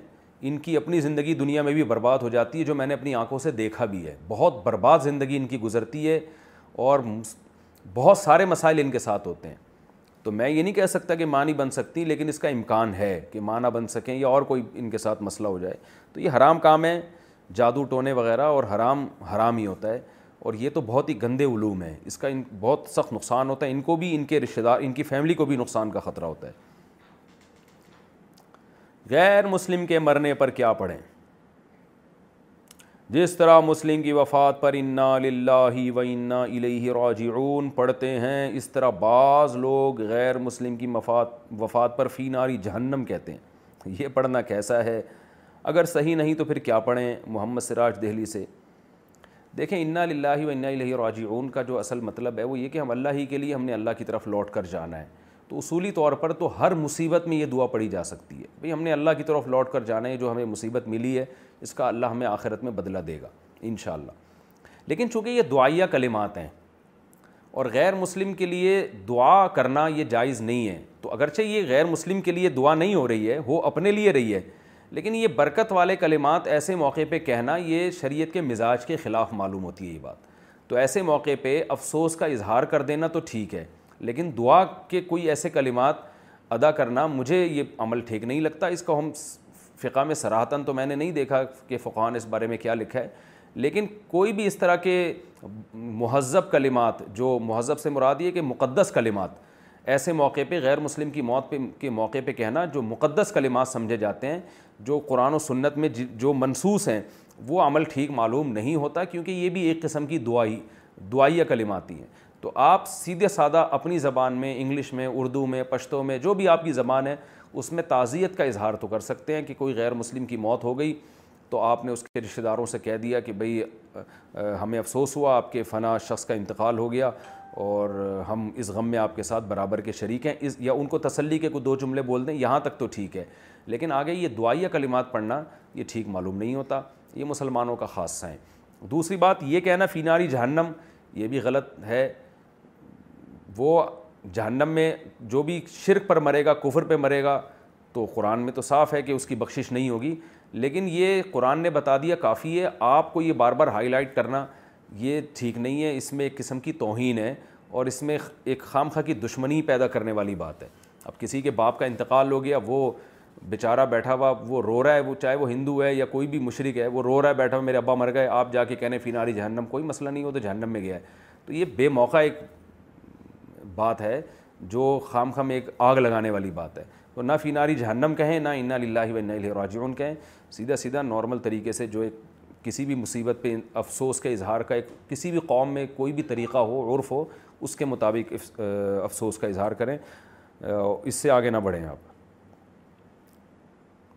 لڑکی کے والد بینک سے ریٹائر ہوں تو رشتہ ہاں کر دیں۔ طلحہ صاحب نے کراچی سے پوچھا ہے۔ ہاں انورٹڈ کوما میں۔ ایک جگہ رشتے کی بات چلی ہے۔ لڑکی کے والد بینک سے ریٹائر ہیں جبکہ والد صاحب پرائیویٹ کمپنی میں جاب کرتے ہیں۔ لڑکی کے دادا بینک سے ریٹائر ہیں، سوری۔ اچھا سوال بھی لڑکی کے دادا کے بارے میں۔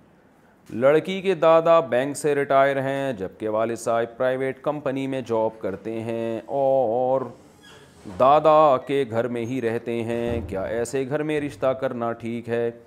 بھائی سودی بینک میں کوئی بھی جاب کرتا ہو تو اس کی بیٹی سے یا پوتی سے رشتہ بالکل جائز ہے، چاہے وہ حرام ہی کماتا ہو۔ اس کی بیٹی سے نکاح حرام نہیں ہو جاتا۔ تو نکاح بالکل جائز ہے۔ البتہ یہ ضرور ہے کہ شادی کے بعد جب آپ کے تعلقات بڑھیں گے تو آپ کے ہاں حرام سے کھانا بہرحال ناجائز ہوگا آپ کے لیے۔ یعنی آپ کے لیے لڑکی کے دادا کے گھر جا کے یا ابا کے گھر جا کے اس آمدن میں سے کھانا جو دادا نے سودی بینک سے کمائی تھی، وہ آپ کے لیے جائز نہیں ہوگا۔ تو اگر آپ کو وہ پتہ ہے کہ کیا کیا اس میں حلال ہے، کیا کیا حرام ہے، تو حرام سے بچیں۔ اگر پتہ نہیں ہے تو وہی غالب کا اعتبار ہے۔ دیکھا جائے گا اس گھر میں زیادہ تر حرام کا ہے یا حلال کا آ رہا ہے۔ اگر زیادہ حرام کا آ رہا ہے تو آپ کے لیے پھر وہاں سے کھانا جائز نہیں ہوگا۔ تو اس لیے منع کیا جاتا ہے کہ جس کی آمدن حرام ہے، اس کے، اس خاندان میں شادی نہ کریں۔ اگر کریں تو پہلے سے یہ ذہن میں سوچ کے کریں کہ ہم نے وہاں حرام سے کھانا پینا نہیں ہے، اس سے ہم نے اجتناب کرنا ہے۔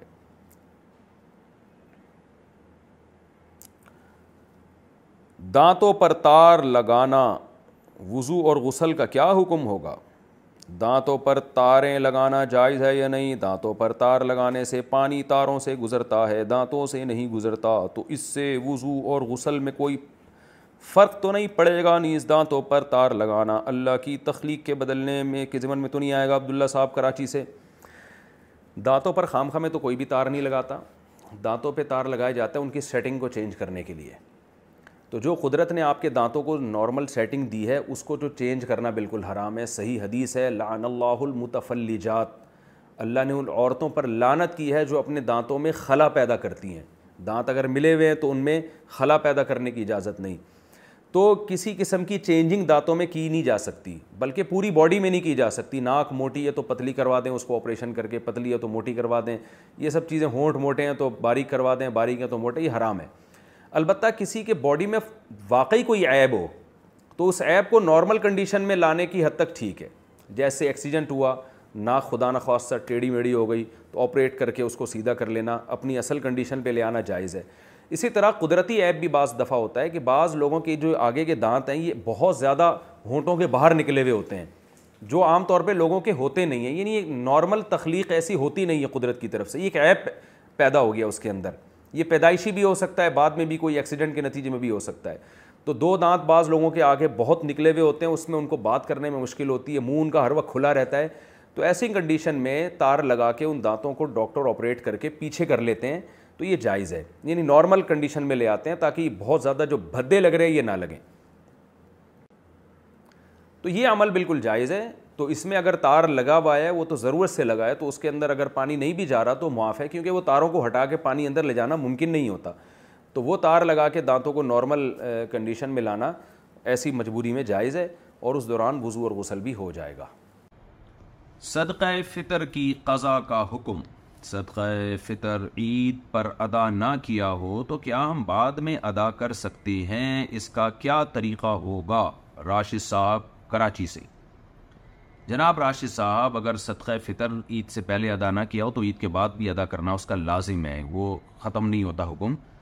ہاں افضل یہ ہے، سنت یہ ہے کہ عید کی نماز سے پہلے پہلے دے دیں، لیکن کسی نے نہیں دیا تو یہ صدقہ فطر قضا نہیں ہوتا، پوری زندگی میں یعنی آپ کو دینا پڑے گا۔ وہ قضا کا مطلب یہ ہے کہ وہ ہر قیمت پہ آپ دیں گے تو وہ ادا ہی کہلائے گا، قضا نہیں کہلائے گا، لیکن دینا پڑے گا آپ کو۔ ابو جہل، ابو لہب کو گالیاں دینا۔ اگر کبھی غصے میں موڈ خراب ہو تو کیا بیٹھے بیٹھے ابو جہل اور ابو لہب اور فرعون کو گالیاں دے سکتے ہیں؟ لالا خان، لکھنؤ سے۔ لکھنؤ سے آپ بات کر رہے ہیں، لالا خان اور بات گالیوں سے کر رہے ہیں۔ لکھنؤ کی زبان تو بڑی شائستہ ہے۔ ان کے، ہو سکتا ہے آپ بہت ہی مہذب قسم کی گالیاں دینا چاہ رہے ہو بہت ہی شائستہ قسم کی گالیاں۔ لکھنؤ میں تو ہم نے سنا ہے گالیاں والیاں چلتی نہیں ہیں اتنی۔ بہرحال موڈ خراب ہو تو ان تینوں شیطان کے جو یہ تین بزرگوں کے آپ نے نام لی ان کو گالیاں دینے کا فائدہ نہیں ہے۔ اس سے اپنی زبان آپ کی خراب ہوگی۔ موڈ خراب ہو تو اس پہ غور کرنا چاہیے، موڈ کو صحیح کریں یا گھر سے باہر نکل جائیں۔ کچھ اور کر لیں، یہ کام نہ کریں آپ۔ تو بلا وجہ بیٹھے بیٹھے گالیاں دینا، ایسے تو دنیا میں بہت سے لوگ قابل گالی ہیں۔ تو کس کس کو گالیاں دیتے رہیں گے بیٹھ کے؟ آپ کی زبان خراب ہوگی۔ اور ویسے بھی انسان کی زبان پہ جب گالیاں چڑھ جائیں نا، چاہے صحیح لوگوں کو ہی گالیاں دے رہا ہو، تو پھر اس کی زبان ہی خراب ہو جاتی ہے۔ تو بلا ضرورت شدیدہ بلا وجہ یہ کام کرنا بالکل بھی مناسب نہیں ہے۔ پڑوس میں اندازے سے آٹے چاول کا تبادلہ کیا سود ہے۔ ہمارے گھروں میں آٹا چاول پڑوسی ایک دوسرے کو دے دیتے ہیں اور پھر بعد میں اسی مقدار میں واپس لے لیتے ہیں۔ اس میں اگر کوئی کمی زیادتی ہو جائے تو یہ کیا سود میں تو نہیں آتا، وسیم اللہ صاحب دیر سے۔ نہیں، یہ سود میں نہیں آتا۔ یہ استقراض ہے۔ استقراض کا مطلب وہ آپ نے آٹا کسی سے قرض لیا ہے۔ تو واپس آپ لوٹا رہے ہیں۔ تو قرض میں اگر آپ یعنی یہ شرط نہ ہو کہ میں زیادہ واپس لوٹاؤں گا، تو زیادہ یا کم کرنے میں جبکہ سامنے والا راضی ہو، تو اس میں کوئی گناہ نہیں ہے۔ ہاں خرید و فروغ کا عمل جہاں پر ہو رہا ہو، تو اس میں برابری ضروری ہے۔ تو چونکہ امبال ربا میں سے، لیکن گھروں میں جو آٹے دال کا تبادلہ ہو رہا ہوتا ہے نا، یہ استقراض کی تعویل ہے کہ قرض لیا جا رہا ہے۔ تو اس تعویل پر یہ ضرورت بھی ہے اس تعویل کی، کیونکہ یہ بہت زیادہ ہوتا ہے گھروں میں اس طرح۔ اس لیے جائز ہے، اس میں کوئی حرج نہیں ہے انشاءاللہ۔ مسبوق امام کے ساتھ سلام پھیر دے تو کیا حکم ہے؟ اگر مسبوق شخص غلطی سے امام کے ساتھ سلام پھیر دے تو کیا اس پر سدا صاحب لازم ہوتا ہے؟ محمد حذیفہ بجنوری، یو پی سے۔ مسبوق کہتے ہیں جس کی ایک، دو یا تین رکتیں نکل گئی ہوں اور ایک رکت میں امام کے ساتھ یا ایک رکت سے بھی کم میں امام کے ساتھ شامل ہوا اس کو مسبوق کہتے ہیں۔ تو مسبوق پر لازم تھا کہ امام جب سلام پھیرے تو مسبوق کھڑا ہو جائے۔ لیکن مسبوق کھڑا نہیں ہوا اور اس نے امام کے ساتھ سلام پھیر لیا۔ تو دیکھیں، اگر صرف گردن گھمائی ہے، زبان سے السلام کا لفظ نہیں کہا تو پھر تو کچھ بھی نہیں ہے۔ لیکن اگر زبان سے مسبوق نے السلام تک پہنچ گیا سلام کر دیا اس نے، تو یہ ایک رکن میں داخل ہو گیا ہے۔ تو جب بھی آپ ایک رکن سے دوسرے رکن میں داخل ہوتے ہیں اور وہ یعنی جبکہ وہاں داخل ہونا ٹھیک نہیں تھا تو ایسی صورت میں بھی سجدہ صاحب لازم ہوتا ہے۔ تو لہٰذا اگر آپ کی ایک دو یا تین رکتیں نکل گئی تھیں اور آپ نے کھڑے ہونا تھا، لیکن امام نے جیسے ہی السلام کا آپ اپنے خواب و خیال میں مست تھے، آپ کو یاد ہی نہیں تھا کہ میری ایک یا دو رکتیں رہ گئی ہیں۔ آپ نے بھی جناب یوں کر کے گردن گھما لی۔ تو خالی گردن گھمانے سے نہیں ہوگا، لیکن آپ نے کہہ دیا السلام۔ ہو تو کمپلیٹ سلام السلام پر ہوتا ہے۔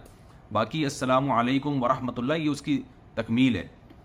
تو اس لیے سلاموں تک اگر آپ پہنچ گئے تو ایک رکن سے آپ دوسرے رکن میں، آپ یعنی رکن یہ تھا کہ آپ نے قیام کرنا تھا، لیکن اس کو چھوڑ کر آپ سلام میں مشغول ہو گئے تو آپ کو پھر آخر میں سدا صاحب کرنا پڑے گا۔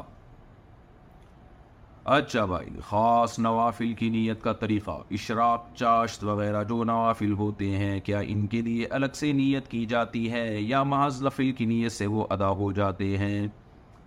وسیم اللہ صاحب دیر سے پوچھ رہے بھائی بس دل میں نیت ہوتی ہے، اس کو اتنا بڑا ایشو نہ بنایا کریں۔ نفل نماز میں تو ویسے بھی کوئی الگ سے نفس نماز کی نیت کافی ہے۔ تو اشراق چاشت میں آپ کھڑے ہوں تو بس نماز پڑھیں اور وہی نیت یہ ہوتی ہے کہ آپ نوافی پڑھ رہے ہیں تو انشاءاللہ آپ کو ثواب مل جائے گا۔ نیت کے معاملے میں لوگ بڑے وہمی بن جاتے ہیں۔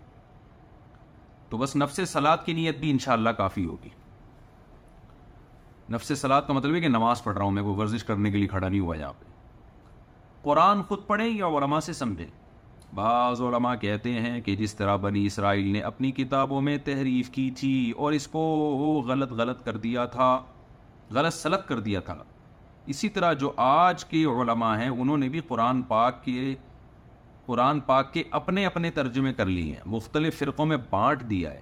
آپ قرآن خود پڑھیں اور سمجھیں تو کیا ہمیں خود پڑھنا اور سمجھا چاہیے یا کسی عالم سے رجوع کرنا چاہیے؟ بلال صاحب لاہور سے۔ تحریفیں تو دیکھیں ہر جگہ پہ ہوئی ہیں۔ قرآن مجید آپ خود کوئی پڑھتا ہی نہیں ہے۔ قرآن مجید جب بھی آپ پڑھیں گے تو ترجمہ پڑھیں گے نا آپ قرآن کا ترجمہ، تو وہ بھی تو کسی عالم نے کیا ہوگا۔ قرآن کی تفسیر آپ براہ راست پڑھیں گے، وہ بھی کسی عالم نے کی ہوگی۔ تو یہ براہ راست قرآن کو قرآن سے سمجھنا، یہ تو پورے قرآن کے بارے میں ایسا ممکن ہی نہیں ہے۔ یہ تو ایک چیز پاسبل ہی نہیں ہے، تو کیسے ہوگا؟ اگر یہ ممکن ہوتا تو سب سے پہلے صحابہ کرام اس پر عمل کرتے۔ قرآن مجید میں اللہ تعالیٰ کے ارشاد ہے کہ ہم نے پیغمبر کو بھیجا یو عالم و امول کتابہ والحکمہ۔ یہ پیغمبر ان کو کتاب سکھائیں گے۔ یتلو علیہم آیاتی، کتاب کی تلاوت بھی کریں گے اور کتاب سکھائیں گے بھی۔ تو اگر عربی زبان کا آنا کافی ہوتا، تو نبی کیوں صحابہ کو قرآن سکھاتے؟ صحابہ براہ راست قرآن پڑھتے، ان کی زبان میں نازل ہوا۔ تو اب آپ سوچیں کہ جن کی زبان میں قرآن نازل ہوا، وہ پیغمبر سے سیکھے بغیر قرآن نہیں سمجھ سکتے۔ تو جن کی زبان اجمی ہے، جن کو عربی نہیں آتی، وہ براہ راست کیسے سیکھ سکتے ہیں؟ انہیں تو یقیناً علماء کا سہارا لینا پڑے گا۔ تو صحابہ نے پیغمبر سے سیکھا، پھر تابعین نے صحابہ سے، تبا تابعین نے تابعین سے، اور یہ سلسلہ آج تک سینہ بسینہ چلا آ رہا ہے۔ تو جس میں کہتا ہوں نا، پشتوں میں اخبل طریقے سے اگر آپ سیکھنے کی کوشش کریں گے، تو گمراہی کے دروازے کھلیں گے آپ۔ قرآن کہتا ہے کہ جہاں قرآن سے بہت سے لوگوں کو ہدایت ملتی ہے یہ دی بھی کثیروں یغل بھی کثیروں و دی بھی کثیرہ اسی قرآن سے بہت سے لوگوں کو اللہ کہتے ہیں ہم گمراہ بھی کر دیتے ہیں اور بہت سو کو ہدایت بھی ملتی ہے۔ تو اس لیے یہ علماء ہی سے سیکھنا پڑتا ہے، اس کے بغیر آپ کے پاس آپشن نہیں ہے۔ ہاں یہ جو آپ نے بات کی کہ بہت سے علماء غلط گائیڈ بھی تو کرتے ہیں، تو دیکھیں اس کا جواب بالکل یہ ہے کہ جیسے بہت سے ڈاکٹر غلط ہوتے ہیں تو بہت سے ڈاکٹر صحیح بھی ہوتے ہیں۔ اب یہ نہیں ہوتا کہ ڈاکٹر کا شعبہ ایک قائم ہے اور لوگ پڑھ رہے ہیں، ڈاکٹر بن رہے ہیں۔ تو آپ نے کہا چونکہ مجھے آٹھ دس فراڈی ڈاکٹروں سے واسطہ پڑا ہے، لہٰذا میں اپنے گردوں کو آپریشن خود کروں گا میں۔ اور میں اپنی شوگر کا علاج خود کروں گا، میں ڈاکٹروں کے پاس نہیں جاؤں گا۔ تو جیسے یہ حماقت ہے، تو ایسے ہی گمراہ علماء کو دیکھ کے یہ کہنا کہ اب میں علماء کی رہنمائی کے بغیر قرآن سیکھوں گا، یہ بھی ایسے ہی ہے۔ اور اس امت میں اور پچھلی امت کے علماء میں فرق یہ ہے کہ یہود و نصارہ کے علماء کے بارے میں قرآن کہتا ہے بمست و فغو من کتاب اللہ۔ ہم نے یہود و نصارہ کے علماء کی ذمہ داری لگائی تھی کہ وہ اللہ کی کتاب، تورات اور انجیل کی حفاظت کریں گے۔ یہ ان علماء کی ذمہ داری تھی۔ جبکہ قرآن کے بارے میں قرآن کہتا ہے کہ انا نحن نزلنا ذکر و انا لہو لحافظون ہم خود اس کی حفاظت کریں گے۔ تو اب اللہ علماء کو گمراہی پہ جمع نہیں ہونے دیں گے۔ یہود و نصارہ کے سارے علماء گمراہ ہو سکتے ہیں، مگر اس امت کے علماء سارے گمراہ نہیں ہو سکتے، کیونکہ حدیث میں آتا ہے کہ لا تستمی امتی علی صلالہ صحیح حدیث ہے کہ میری امت گمراہی پہ جمع نہیں ہوگی۔ تو اگر برے علماء رہیں گے تو اہل حق بھی رہیں گے۔ تو آپ بروں سے نہ سیکھیں، آپ اہل حق سے سیکھیں۔ تو یہ عجیب سی بات ہے۔ میں یعنی جواب کو اس پہ ختم کرتا ہوں کہ صحابہ جن کی زبان میں قرآن نازل ہوا، انہیں تو نبی سے سیکھنا پڑا۔ اور تابعین کو صحابہ سے، اور تب تابعین کو تابعین سے۔ آج کیسے کوئی پروفیسر اٹھ کے کہتا ہے کہ میں علماء سے یعنی جو سینہ بسینہ سلسلہ چلا آ رہا ہے، اس کے بغیر میں خود سے براہ راست سیکھنے کی کوشش کروں گا، جبکہ ان میں سے ننانوے فیصد لوگوں کو عربی زبان بھی نہیں آتی۔ ان کو یہ بھی پتہ نہیں ہوتا کہ یہ ترجمہ بھی صحیح ہے یا غلط ترجمہ۔ تو اس لیے گمراہی کے دروازے کھلتے ہیں اس سے۔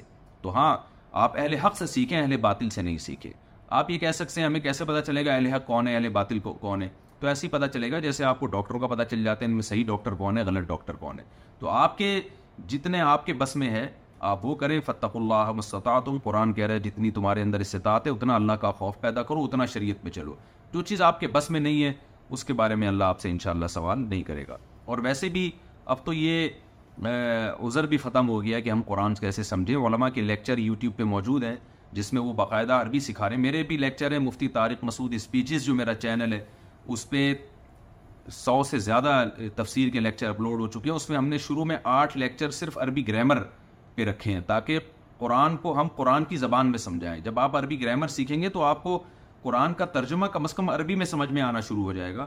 تو ایسے اور بھی علماء کے لیکچر ہے تو ان سے بھی فائدہ اٹھایا جا سکتا ہے۔ لیکن آپ کو رابطہ علماء ہی سے کرنا پڑے گا۔ ایسا نہیں ہو سکتا کہ آپ کہیں میں علماء سے مستغنی ہو کے قرآن سیکھوں یہ ممکن ہی نہیں ہے۔ اچھا بھائی، کہتے ہیں نانی کے چچا کی بہن کی بیٹی سے شادی کا حکم۔ تو مجھے وہ لطیفہ یاد آ رہا ہے۔ شوربے کے شوربے کے شوربے کا شوربہ ایک آدمی نے لا کے رکھ دیا تھا۔ تو اس نے پوچھا، یہ کیا ہے بھائی؟ تو اس نے کہا، آپ کی جو رشتہ داری ہے وہ بھی ایسی، آپ میرے چچا کے ماموں کے، خالہ کے پھپھی کے بیٹے ہو، تو پھر یہ مرغی کے شوربے کے شوربے کے شوربے کے شوربے کا شوربہ ہے۔ تو یہ رشتے آپ بتاتے ہیں، بڑی مشکل ہو جاتی ہے ان کو سمجھنے میں۔ نانی کے چچا کی بہن کی بیٹی۔ کہتے ہیں، مجھے ایک لڑکی پسند ہے، وہ میری ہم عمر ہے مگر وہ رشتے میں میری نانی کے چچا کی بہن کی بیٹی لگتی ہے۔ بہت مشکل چیز لگتی ہے، یہ ثابت ہوگی۔ کیا میرا اس سے شادی کرنا جائز ہوگا ذیشان علی انڈیا سے؟ بھائی ذیشان علی، یہ جو آپ نے رشتہ بتایا، اس کو تو سمجھنے میں کافی ٹائم لگے گا۔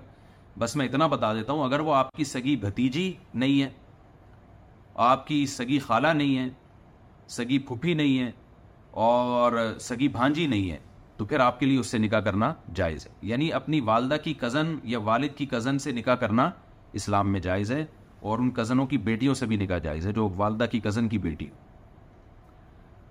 آن لائن نکاح کا طریقہ، اگر لڑکا امریکہ میں ہے اور لڑکا، لڑکی امریکہ میں ہے اور لڑکا سعودیہ میں ہے، تو آن لائن شادی کس طرح کی جا سکتی ہے؟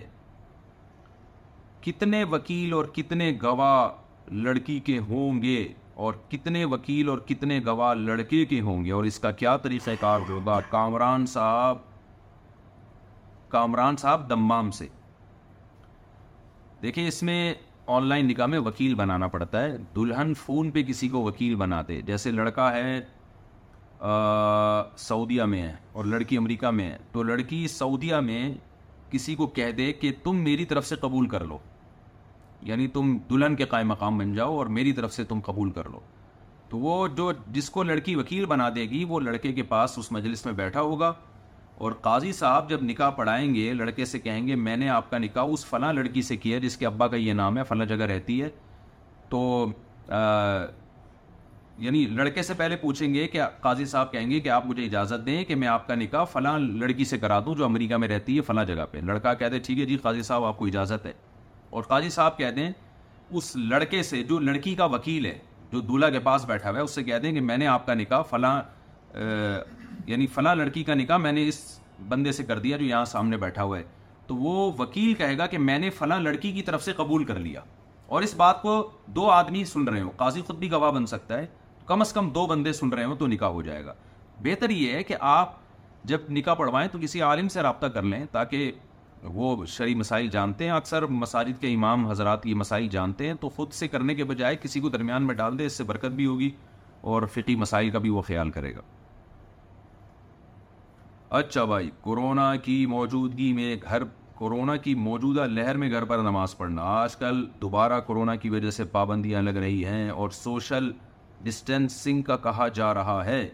تو کیا اس صورتحال میں ہم احتیاط کرتے ہوئے گھر میں نماز ادا کر سکتے ہیں۔ مدثر راول پنڈی سے دیکھیں، اس میں مبتلا بیہی کی رائے کا اعتبار ہے۔ اگر کسی کا اپنے بارے میں خیال یہ ہے کہ مجھ میں، مجھے امکان ہے اس بات کا کہ کرونا میں مبتلا ہو سکتا ہوں، غالب امکان ہے، تو پھر اس کے لیے گھر پہ نماز پڑھنا جائز ہے۔ اور کسی کا یہ خیال ہے کہ مجھے کچھ نہیں ہوگا تو اس کے لیے جائز نہیں ہے۔ تو آپ کی خود کی رائے کا اعتبار ہوگا کہ آپ کو کتنا خطرہ ہے۔ اور آپ رائے قائم کریں گے کسی ڈاکٹر سے پوچھ کے۔ تو اس میں کوئی ایک حکم نہیں بیان کیا جا سکتا۔ جو مبتلا ہے، اس کی رائے کا اعتبار ہوگا۔ بعض لوگوں کو زکام فوراً ہوتا ہے۔ مسجد میں آتے ہی ان کو زکام کا خطرہ ہوتا ہے، کوئی بھی زکام کا مریض ہو۔ بعض لوگوں کے امیون سسٹم بہتر ہوتا ہے، ان کو نہیں ہوتا۔ تو اب یہ تو نہیں ہم کہیں گے کہ زکام کا مریض مسجد میں نماز نہ پڑھے، تو ہر ایک کا حکم اس میں الگ ہوتا ہے۔ تو جو مبتلا ہے، وہ اپنے بارے میں خود رائے قائم کرے، ڈاکٹروں سے رابطہ کر کے۔ کیا بیوی کو غیر عورت کہنے سے طلاق ہو جائے گی؟ میں نے اپنے گھر والی کو مذاق میں بولا کہ استغفر اللہ۔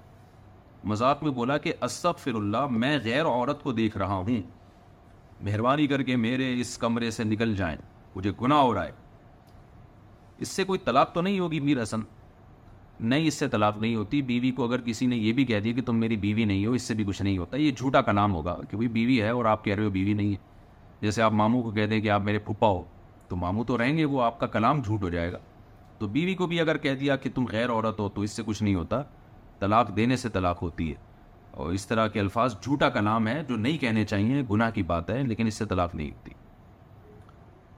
ہاں یوں کہتے ہیں کہ میں نے تمہیں نکاح سے خارج کر دیا، آج سے میں نے تمہارا اپنا تم جو میری بیوی ہو تو یہ بیوی ہونا میں نے ختم کر دیا۔ اس طرح کے الفاظ پھر ان سے طلاق ہو جائے گی۔ نائی داڑھی کاٹتا ہو تو کمائی کا کیا حکم ہے؟ اگر کوئی نائی سے داڑھی کٹوائے اور داڑھی کٹوائی یا فرینچ کٹ کٹوائے تو کیا نائی کی کمائی حرام ہوگی؟ اور اگر نائی انگلینڈ میں غیر مسلم کی داڑھی کاٹتا ہو تو کیا حکم ہوگا زمان صاحب پاکستان سے؟ کسی کی بھی داڑھی کاٹتا ہے نا اگر نائی، تو اس کی آمدن حرام ہے۔ تو چونکہ نائی دونوں کام کر رہے ہوتے ہیں، کچھ جائز بھی، کچھ ناجائز بھی، بال بھی کاٹ رہے ہوتے ہیں، جو جائز عمل ہے داڑھی بھی کاٹ رہے ہوتے ہیں۔ تو پھر دیکھا جائے گا نائی کی زیادہ آمدن کیا ہے۔ اگر زیادہ تر وہ داڑھی کاٹنے کا داڑھی میں شیو کرنا بھی داخل ہے اور ایک مٹھی سے کم کاٹنا بھی داخل ہے۔ تو اگر یہ کام نائی کر رہا ہے تو اس کی آمدن حرام ہوگی۔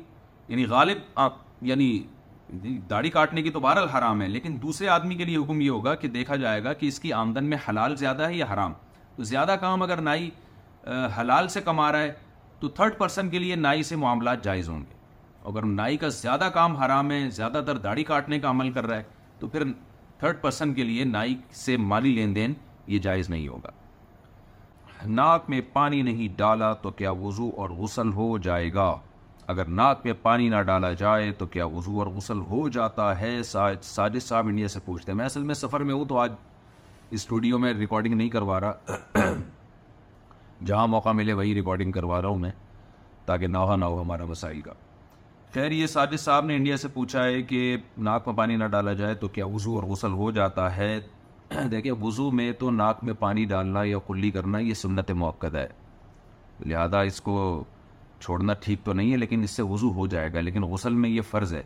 تو اگر غسل میں کسی نے ناک میں پانی نہیں ڈالا اور کلی نہیں کی، منہ بھر کے، تو غسل نہیں ہوگا اس کو۔ البتہ یہ ضرور ہے کہ جب کسی کا غسل نہ ہو، جیسے بعض دفعہ غسل کرنے کے بعد دیکھا کہ یہ جگہ خوش رہ گئی ہے یا ناک میں پانی ڈالنا بھول گئے تھے، تو پھر پورا غسل کرنا ضروری نہیں ہے۔ بلکہ اس وقت آپ ناک میں پانی ڈال لیں، بعد میں بھی یا کلی کر لیں اور وہ جگہ جو خشک رہ گئی تھی، اس پہ پانی بہا دیں تو بھی غسل ہو جاتا ہے۔ یعنی بعض لوگ کیا کرتے ہیں کہ دوبارہ سے پورا غسل کر رہے ہوتے ہیں، اس تکلف کی ضرورت نہیں ہے۔ درود کے دوران امام نے سلام پھیر دیا تو کیا کرے؟ اگر جماعت کے دوران امام صاحب سلام پھیر دیں، جبکہ مفتدی درود پڑھ رہا ہو تو کیا کرنا چاہیے؟ ساجد صاحب انڈیا سے۔ دیکھیں، اگر اتحیات آپ نے پوری نہیں پڑھی اور امام نے سلام پھیر دیا، تو اتحیات چونکہ واجب ہے، تو اتحیات کو جلدی سے کمپلیٹ کریں اور سلام پھیریں۔ لیکن اگر درو شریف ادھورا ہے، تو چونکہ وہ درو شریف سنت ہے، واجب نہیں ہے اور امام کی اقتدا واجب ہے۔ تو درو شریف مکمل کیے بغیر امام نے سلام پھیر لیا، تو جہاں درود جہاں تک پڑھ چکے ہیں، وہاں تک چھوڑ کر آگے امام کے ساتھ سلام پھیرے اچھا جی۔ میت کی تصویر کھینچنا کیا جائز ہے؟ کسی کی وفات ہو جاتی ہے تو اس کے رشتہ دار وغیرہ اس کی تصویر بناتے ہیں، کیا یہ جائز ہے؟ پرویز علی نواب شاہ سے۔ دیکھیے، تصویر جاندار کی ڈیجیٹل تصویر کے بارے میں جو ہماری رائے ہے، وہ یہ کہ یہ تصویر کے حکم میں داخل نہیں ہے بعض علماء کہتے ہیں تصویر میں داخل ہے۔ تو چاہے میت کی تصویر ہو یا جاگتے ہوئے آدمی کی تصویر ہو، ڈیجیٹل تصویر کی بات کر رہا ہوں۔ لیکن میت کے بارے میں ایک بات ذہن میں رکھیں، میت کی تصویریں کھینچنا ایک مکرو اور ناپسندیدہ عمل ہے۔ اس کی وجہ یہ ہے کہ میت چھپانے کی چیز ہے، دکھانے کی چیز نہیں ہے۔ اس پر میں کئی دفعہ پہلے بھی بیان کر چکا ہوں کہ قرآن مجید میں اللہ نے موت کو نیند سے تشبیح دی ہے۔ اللہ یتوف الانفس حین موتیہا والتی لم تمت فی منامہا کہ اللہ جیسے ہماری نیند میں روح قبض کرتا ہے نا، تو موت جب ہم مرتے ہیں تو بھی روح قبض ہو جاتی ہے ہماری۔ اور انسان کی باڈی کا جب روح سے رشتہ ختم ہو یا کمزور ہو جاتا ہے، تو اس کے چہرے کی رونق ختم ہو جاتی ہے۔ یہی وجہ ہے کہ دنیا میں کوئی بھی شخص جو سو رہا ہو، وہ کبھی بھی نہیں چاہتا کہ سوتے ہوئے میری تصویر لی جائے۔ اور اکثر میں ایک مثال دیتا ہوں کہ آپ کہیں کوئی آپ کو دیکھنے کوئی خاتون ہو اس کو کوئی رشتے کے لیے دیکھنے کے لیے آ رہا ہو، تو لڑکی والے کبھی بھی یہ نہیں کرتے کہ لڑکی سو رہی ہو اور سوتے ہوئے اس کی چہرہ دکھا دیں۔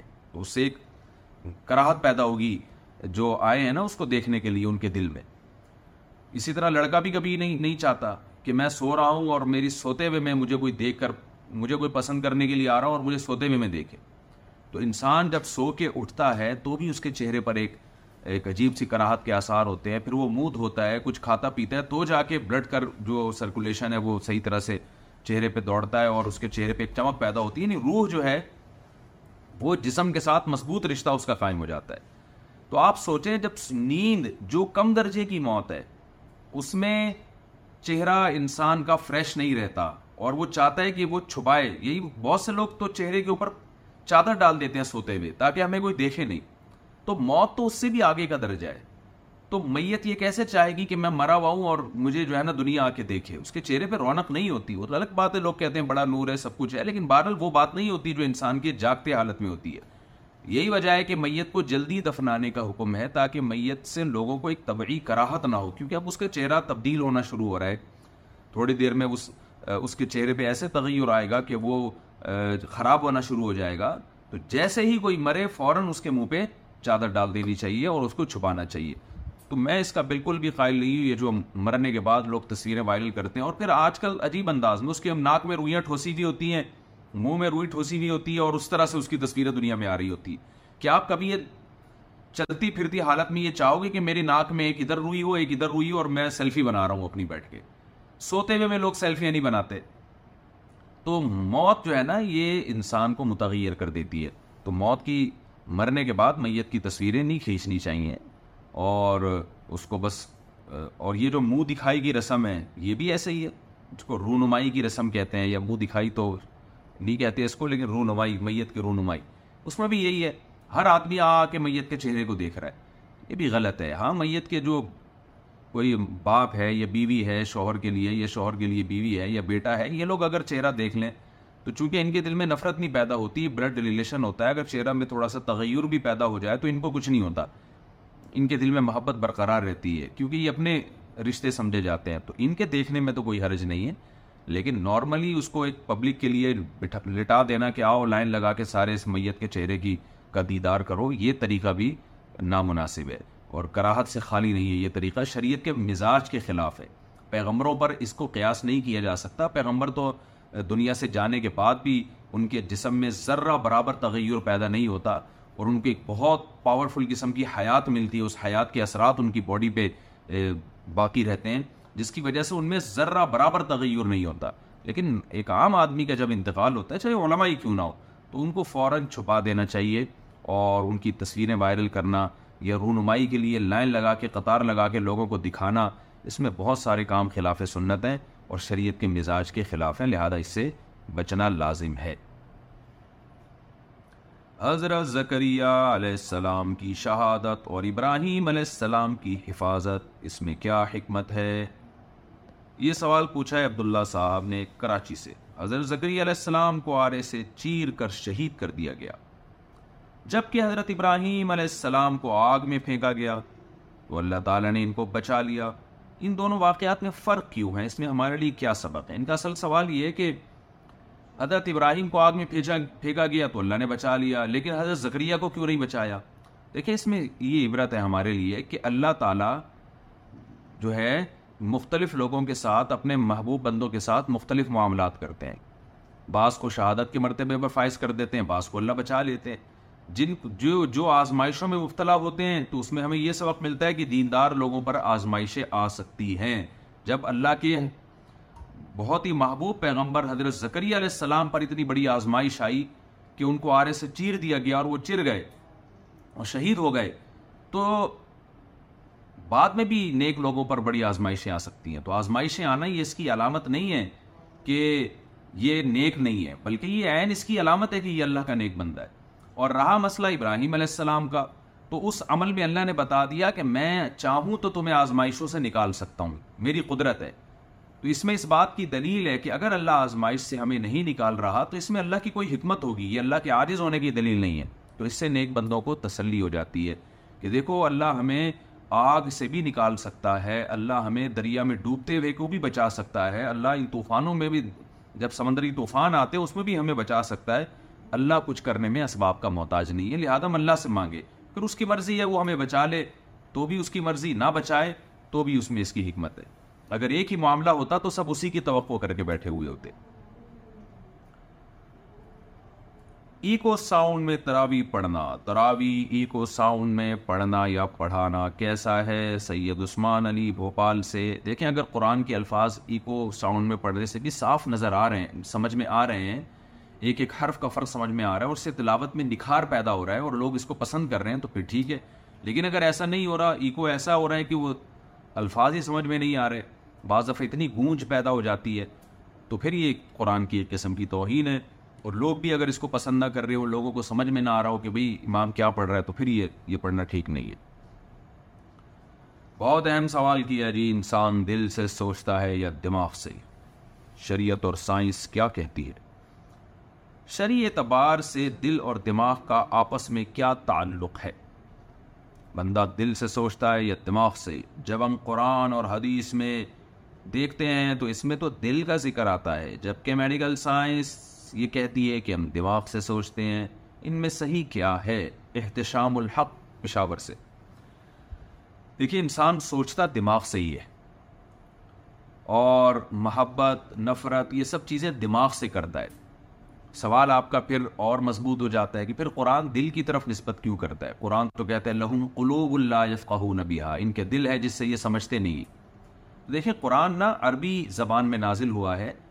تو جب ہم کلام کرتے ہیں کسی بھی زبان میں، تو اس زبان کے محاوروں کا خیال کیا جاتا ہے۔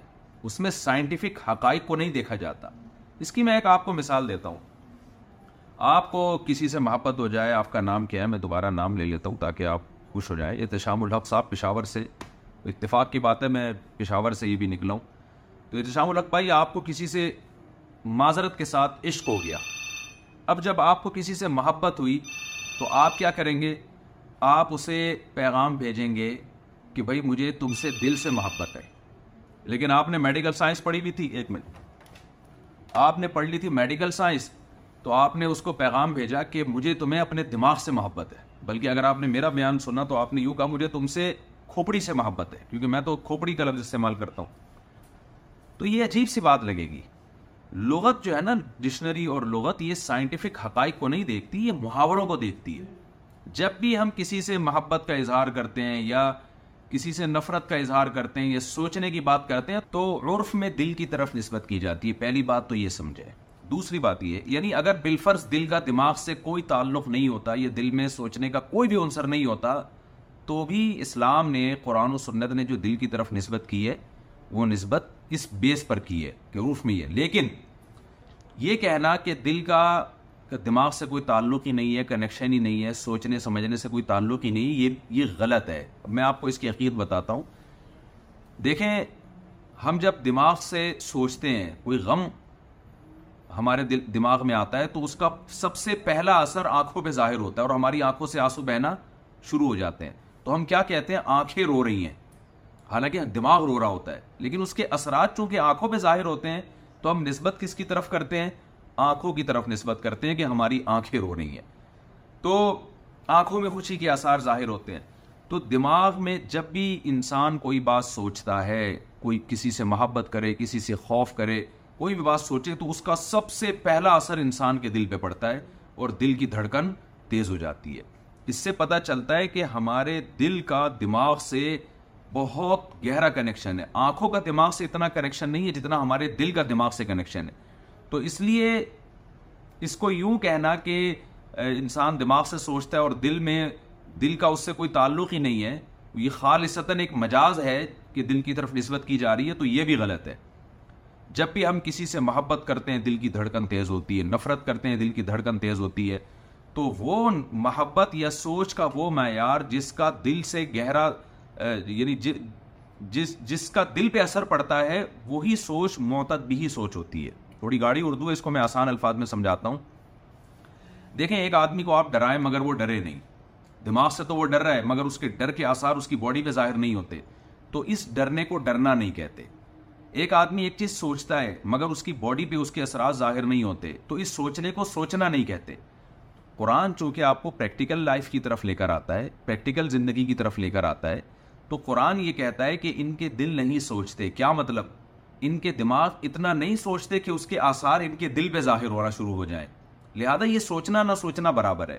تو اس لیے قرآن بار بار دل کی طرف نسبت کرتا ہے اور وہ جو واقعہ ہے کہ رسول اللہ صلی اللہ علیہ وسلم کو آپ کے سینے مبارک کو کھولا گیا اور دل میں نور اور معرفت کے انوار ڈالے گئے، تو اس کا بھی مفہوم یہی ہے کہ اسلام یہ چاہتا ہے کہ آپ دماغ سے جب سوچیں تو حیوانوں کی طرح نہیں، بلکہ ایسا سوچنا ہو جس کے آثار آپ کے دل پہ ظاہر ہوں۔ اور جب کیونکہ دل پہ جب آثار ظاہر ہوتے ہیں اور دل کی دھڑکن اس سے عام طور پر تیز ہو جاتی ہے، تو اس کے اثرات ہماری باڈی پہ ظاہر ہوتے ہیں۔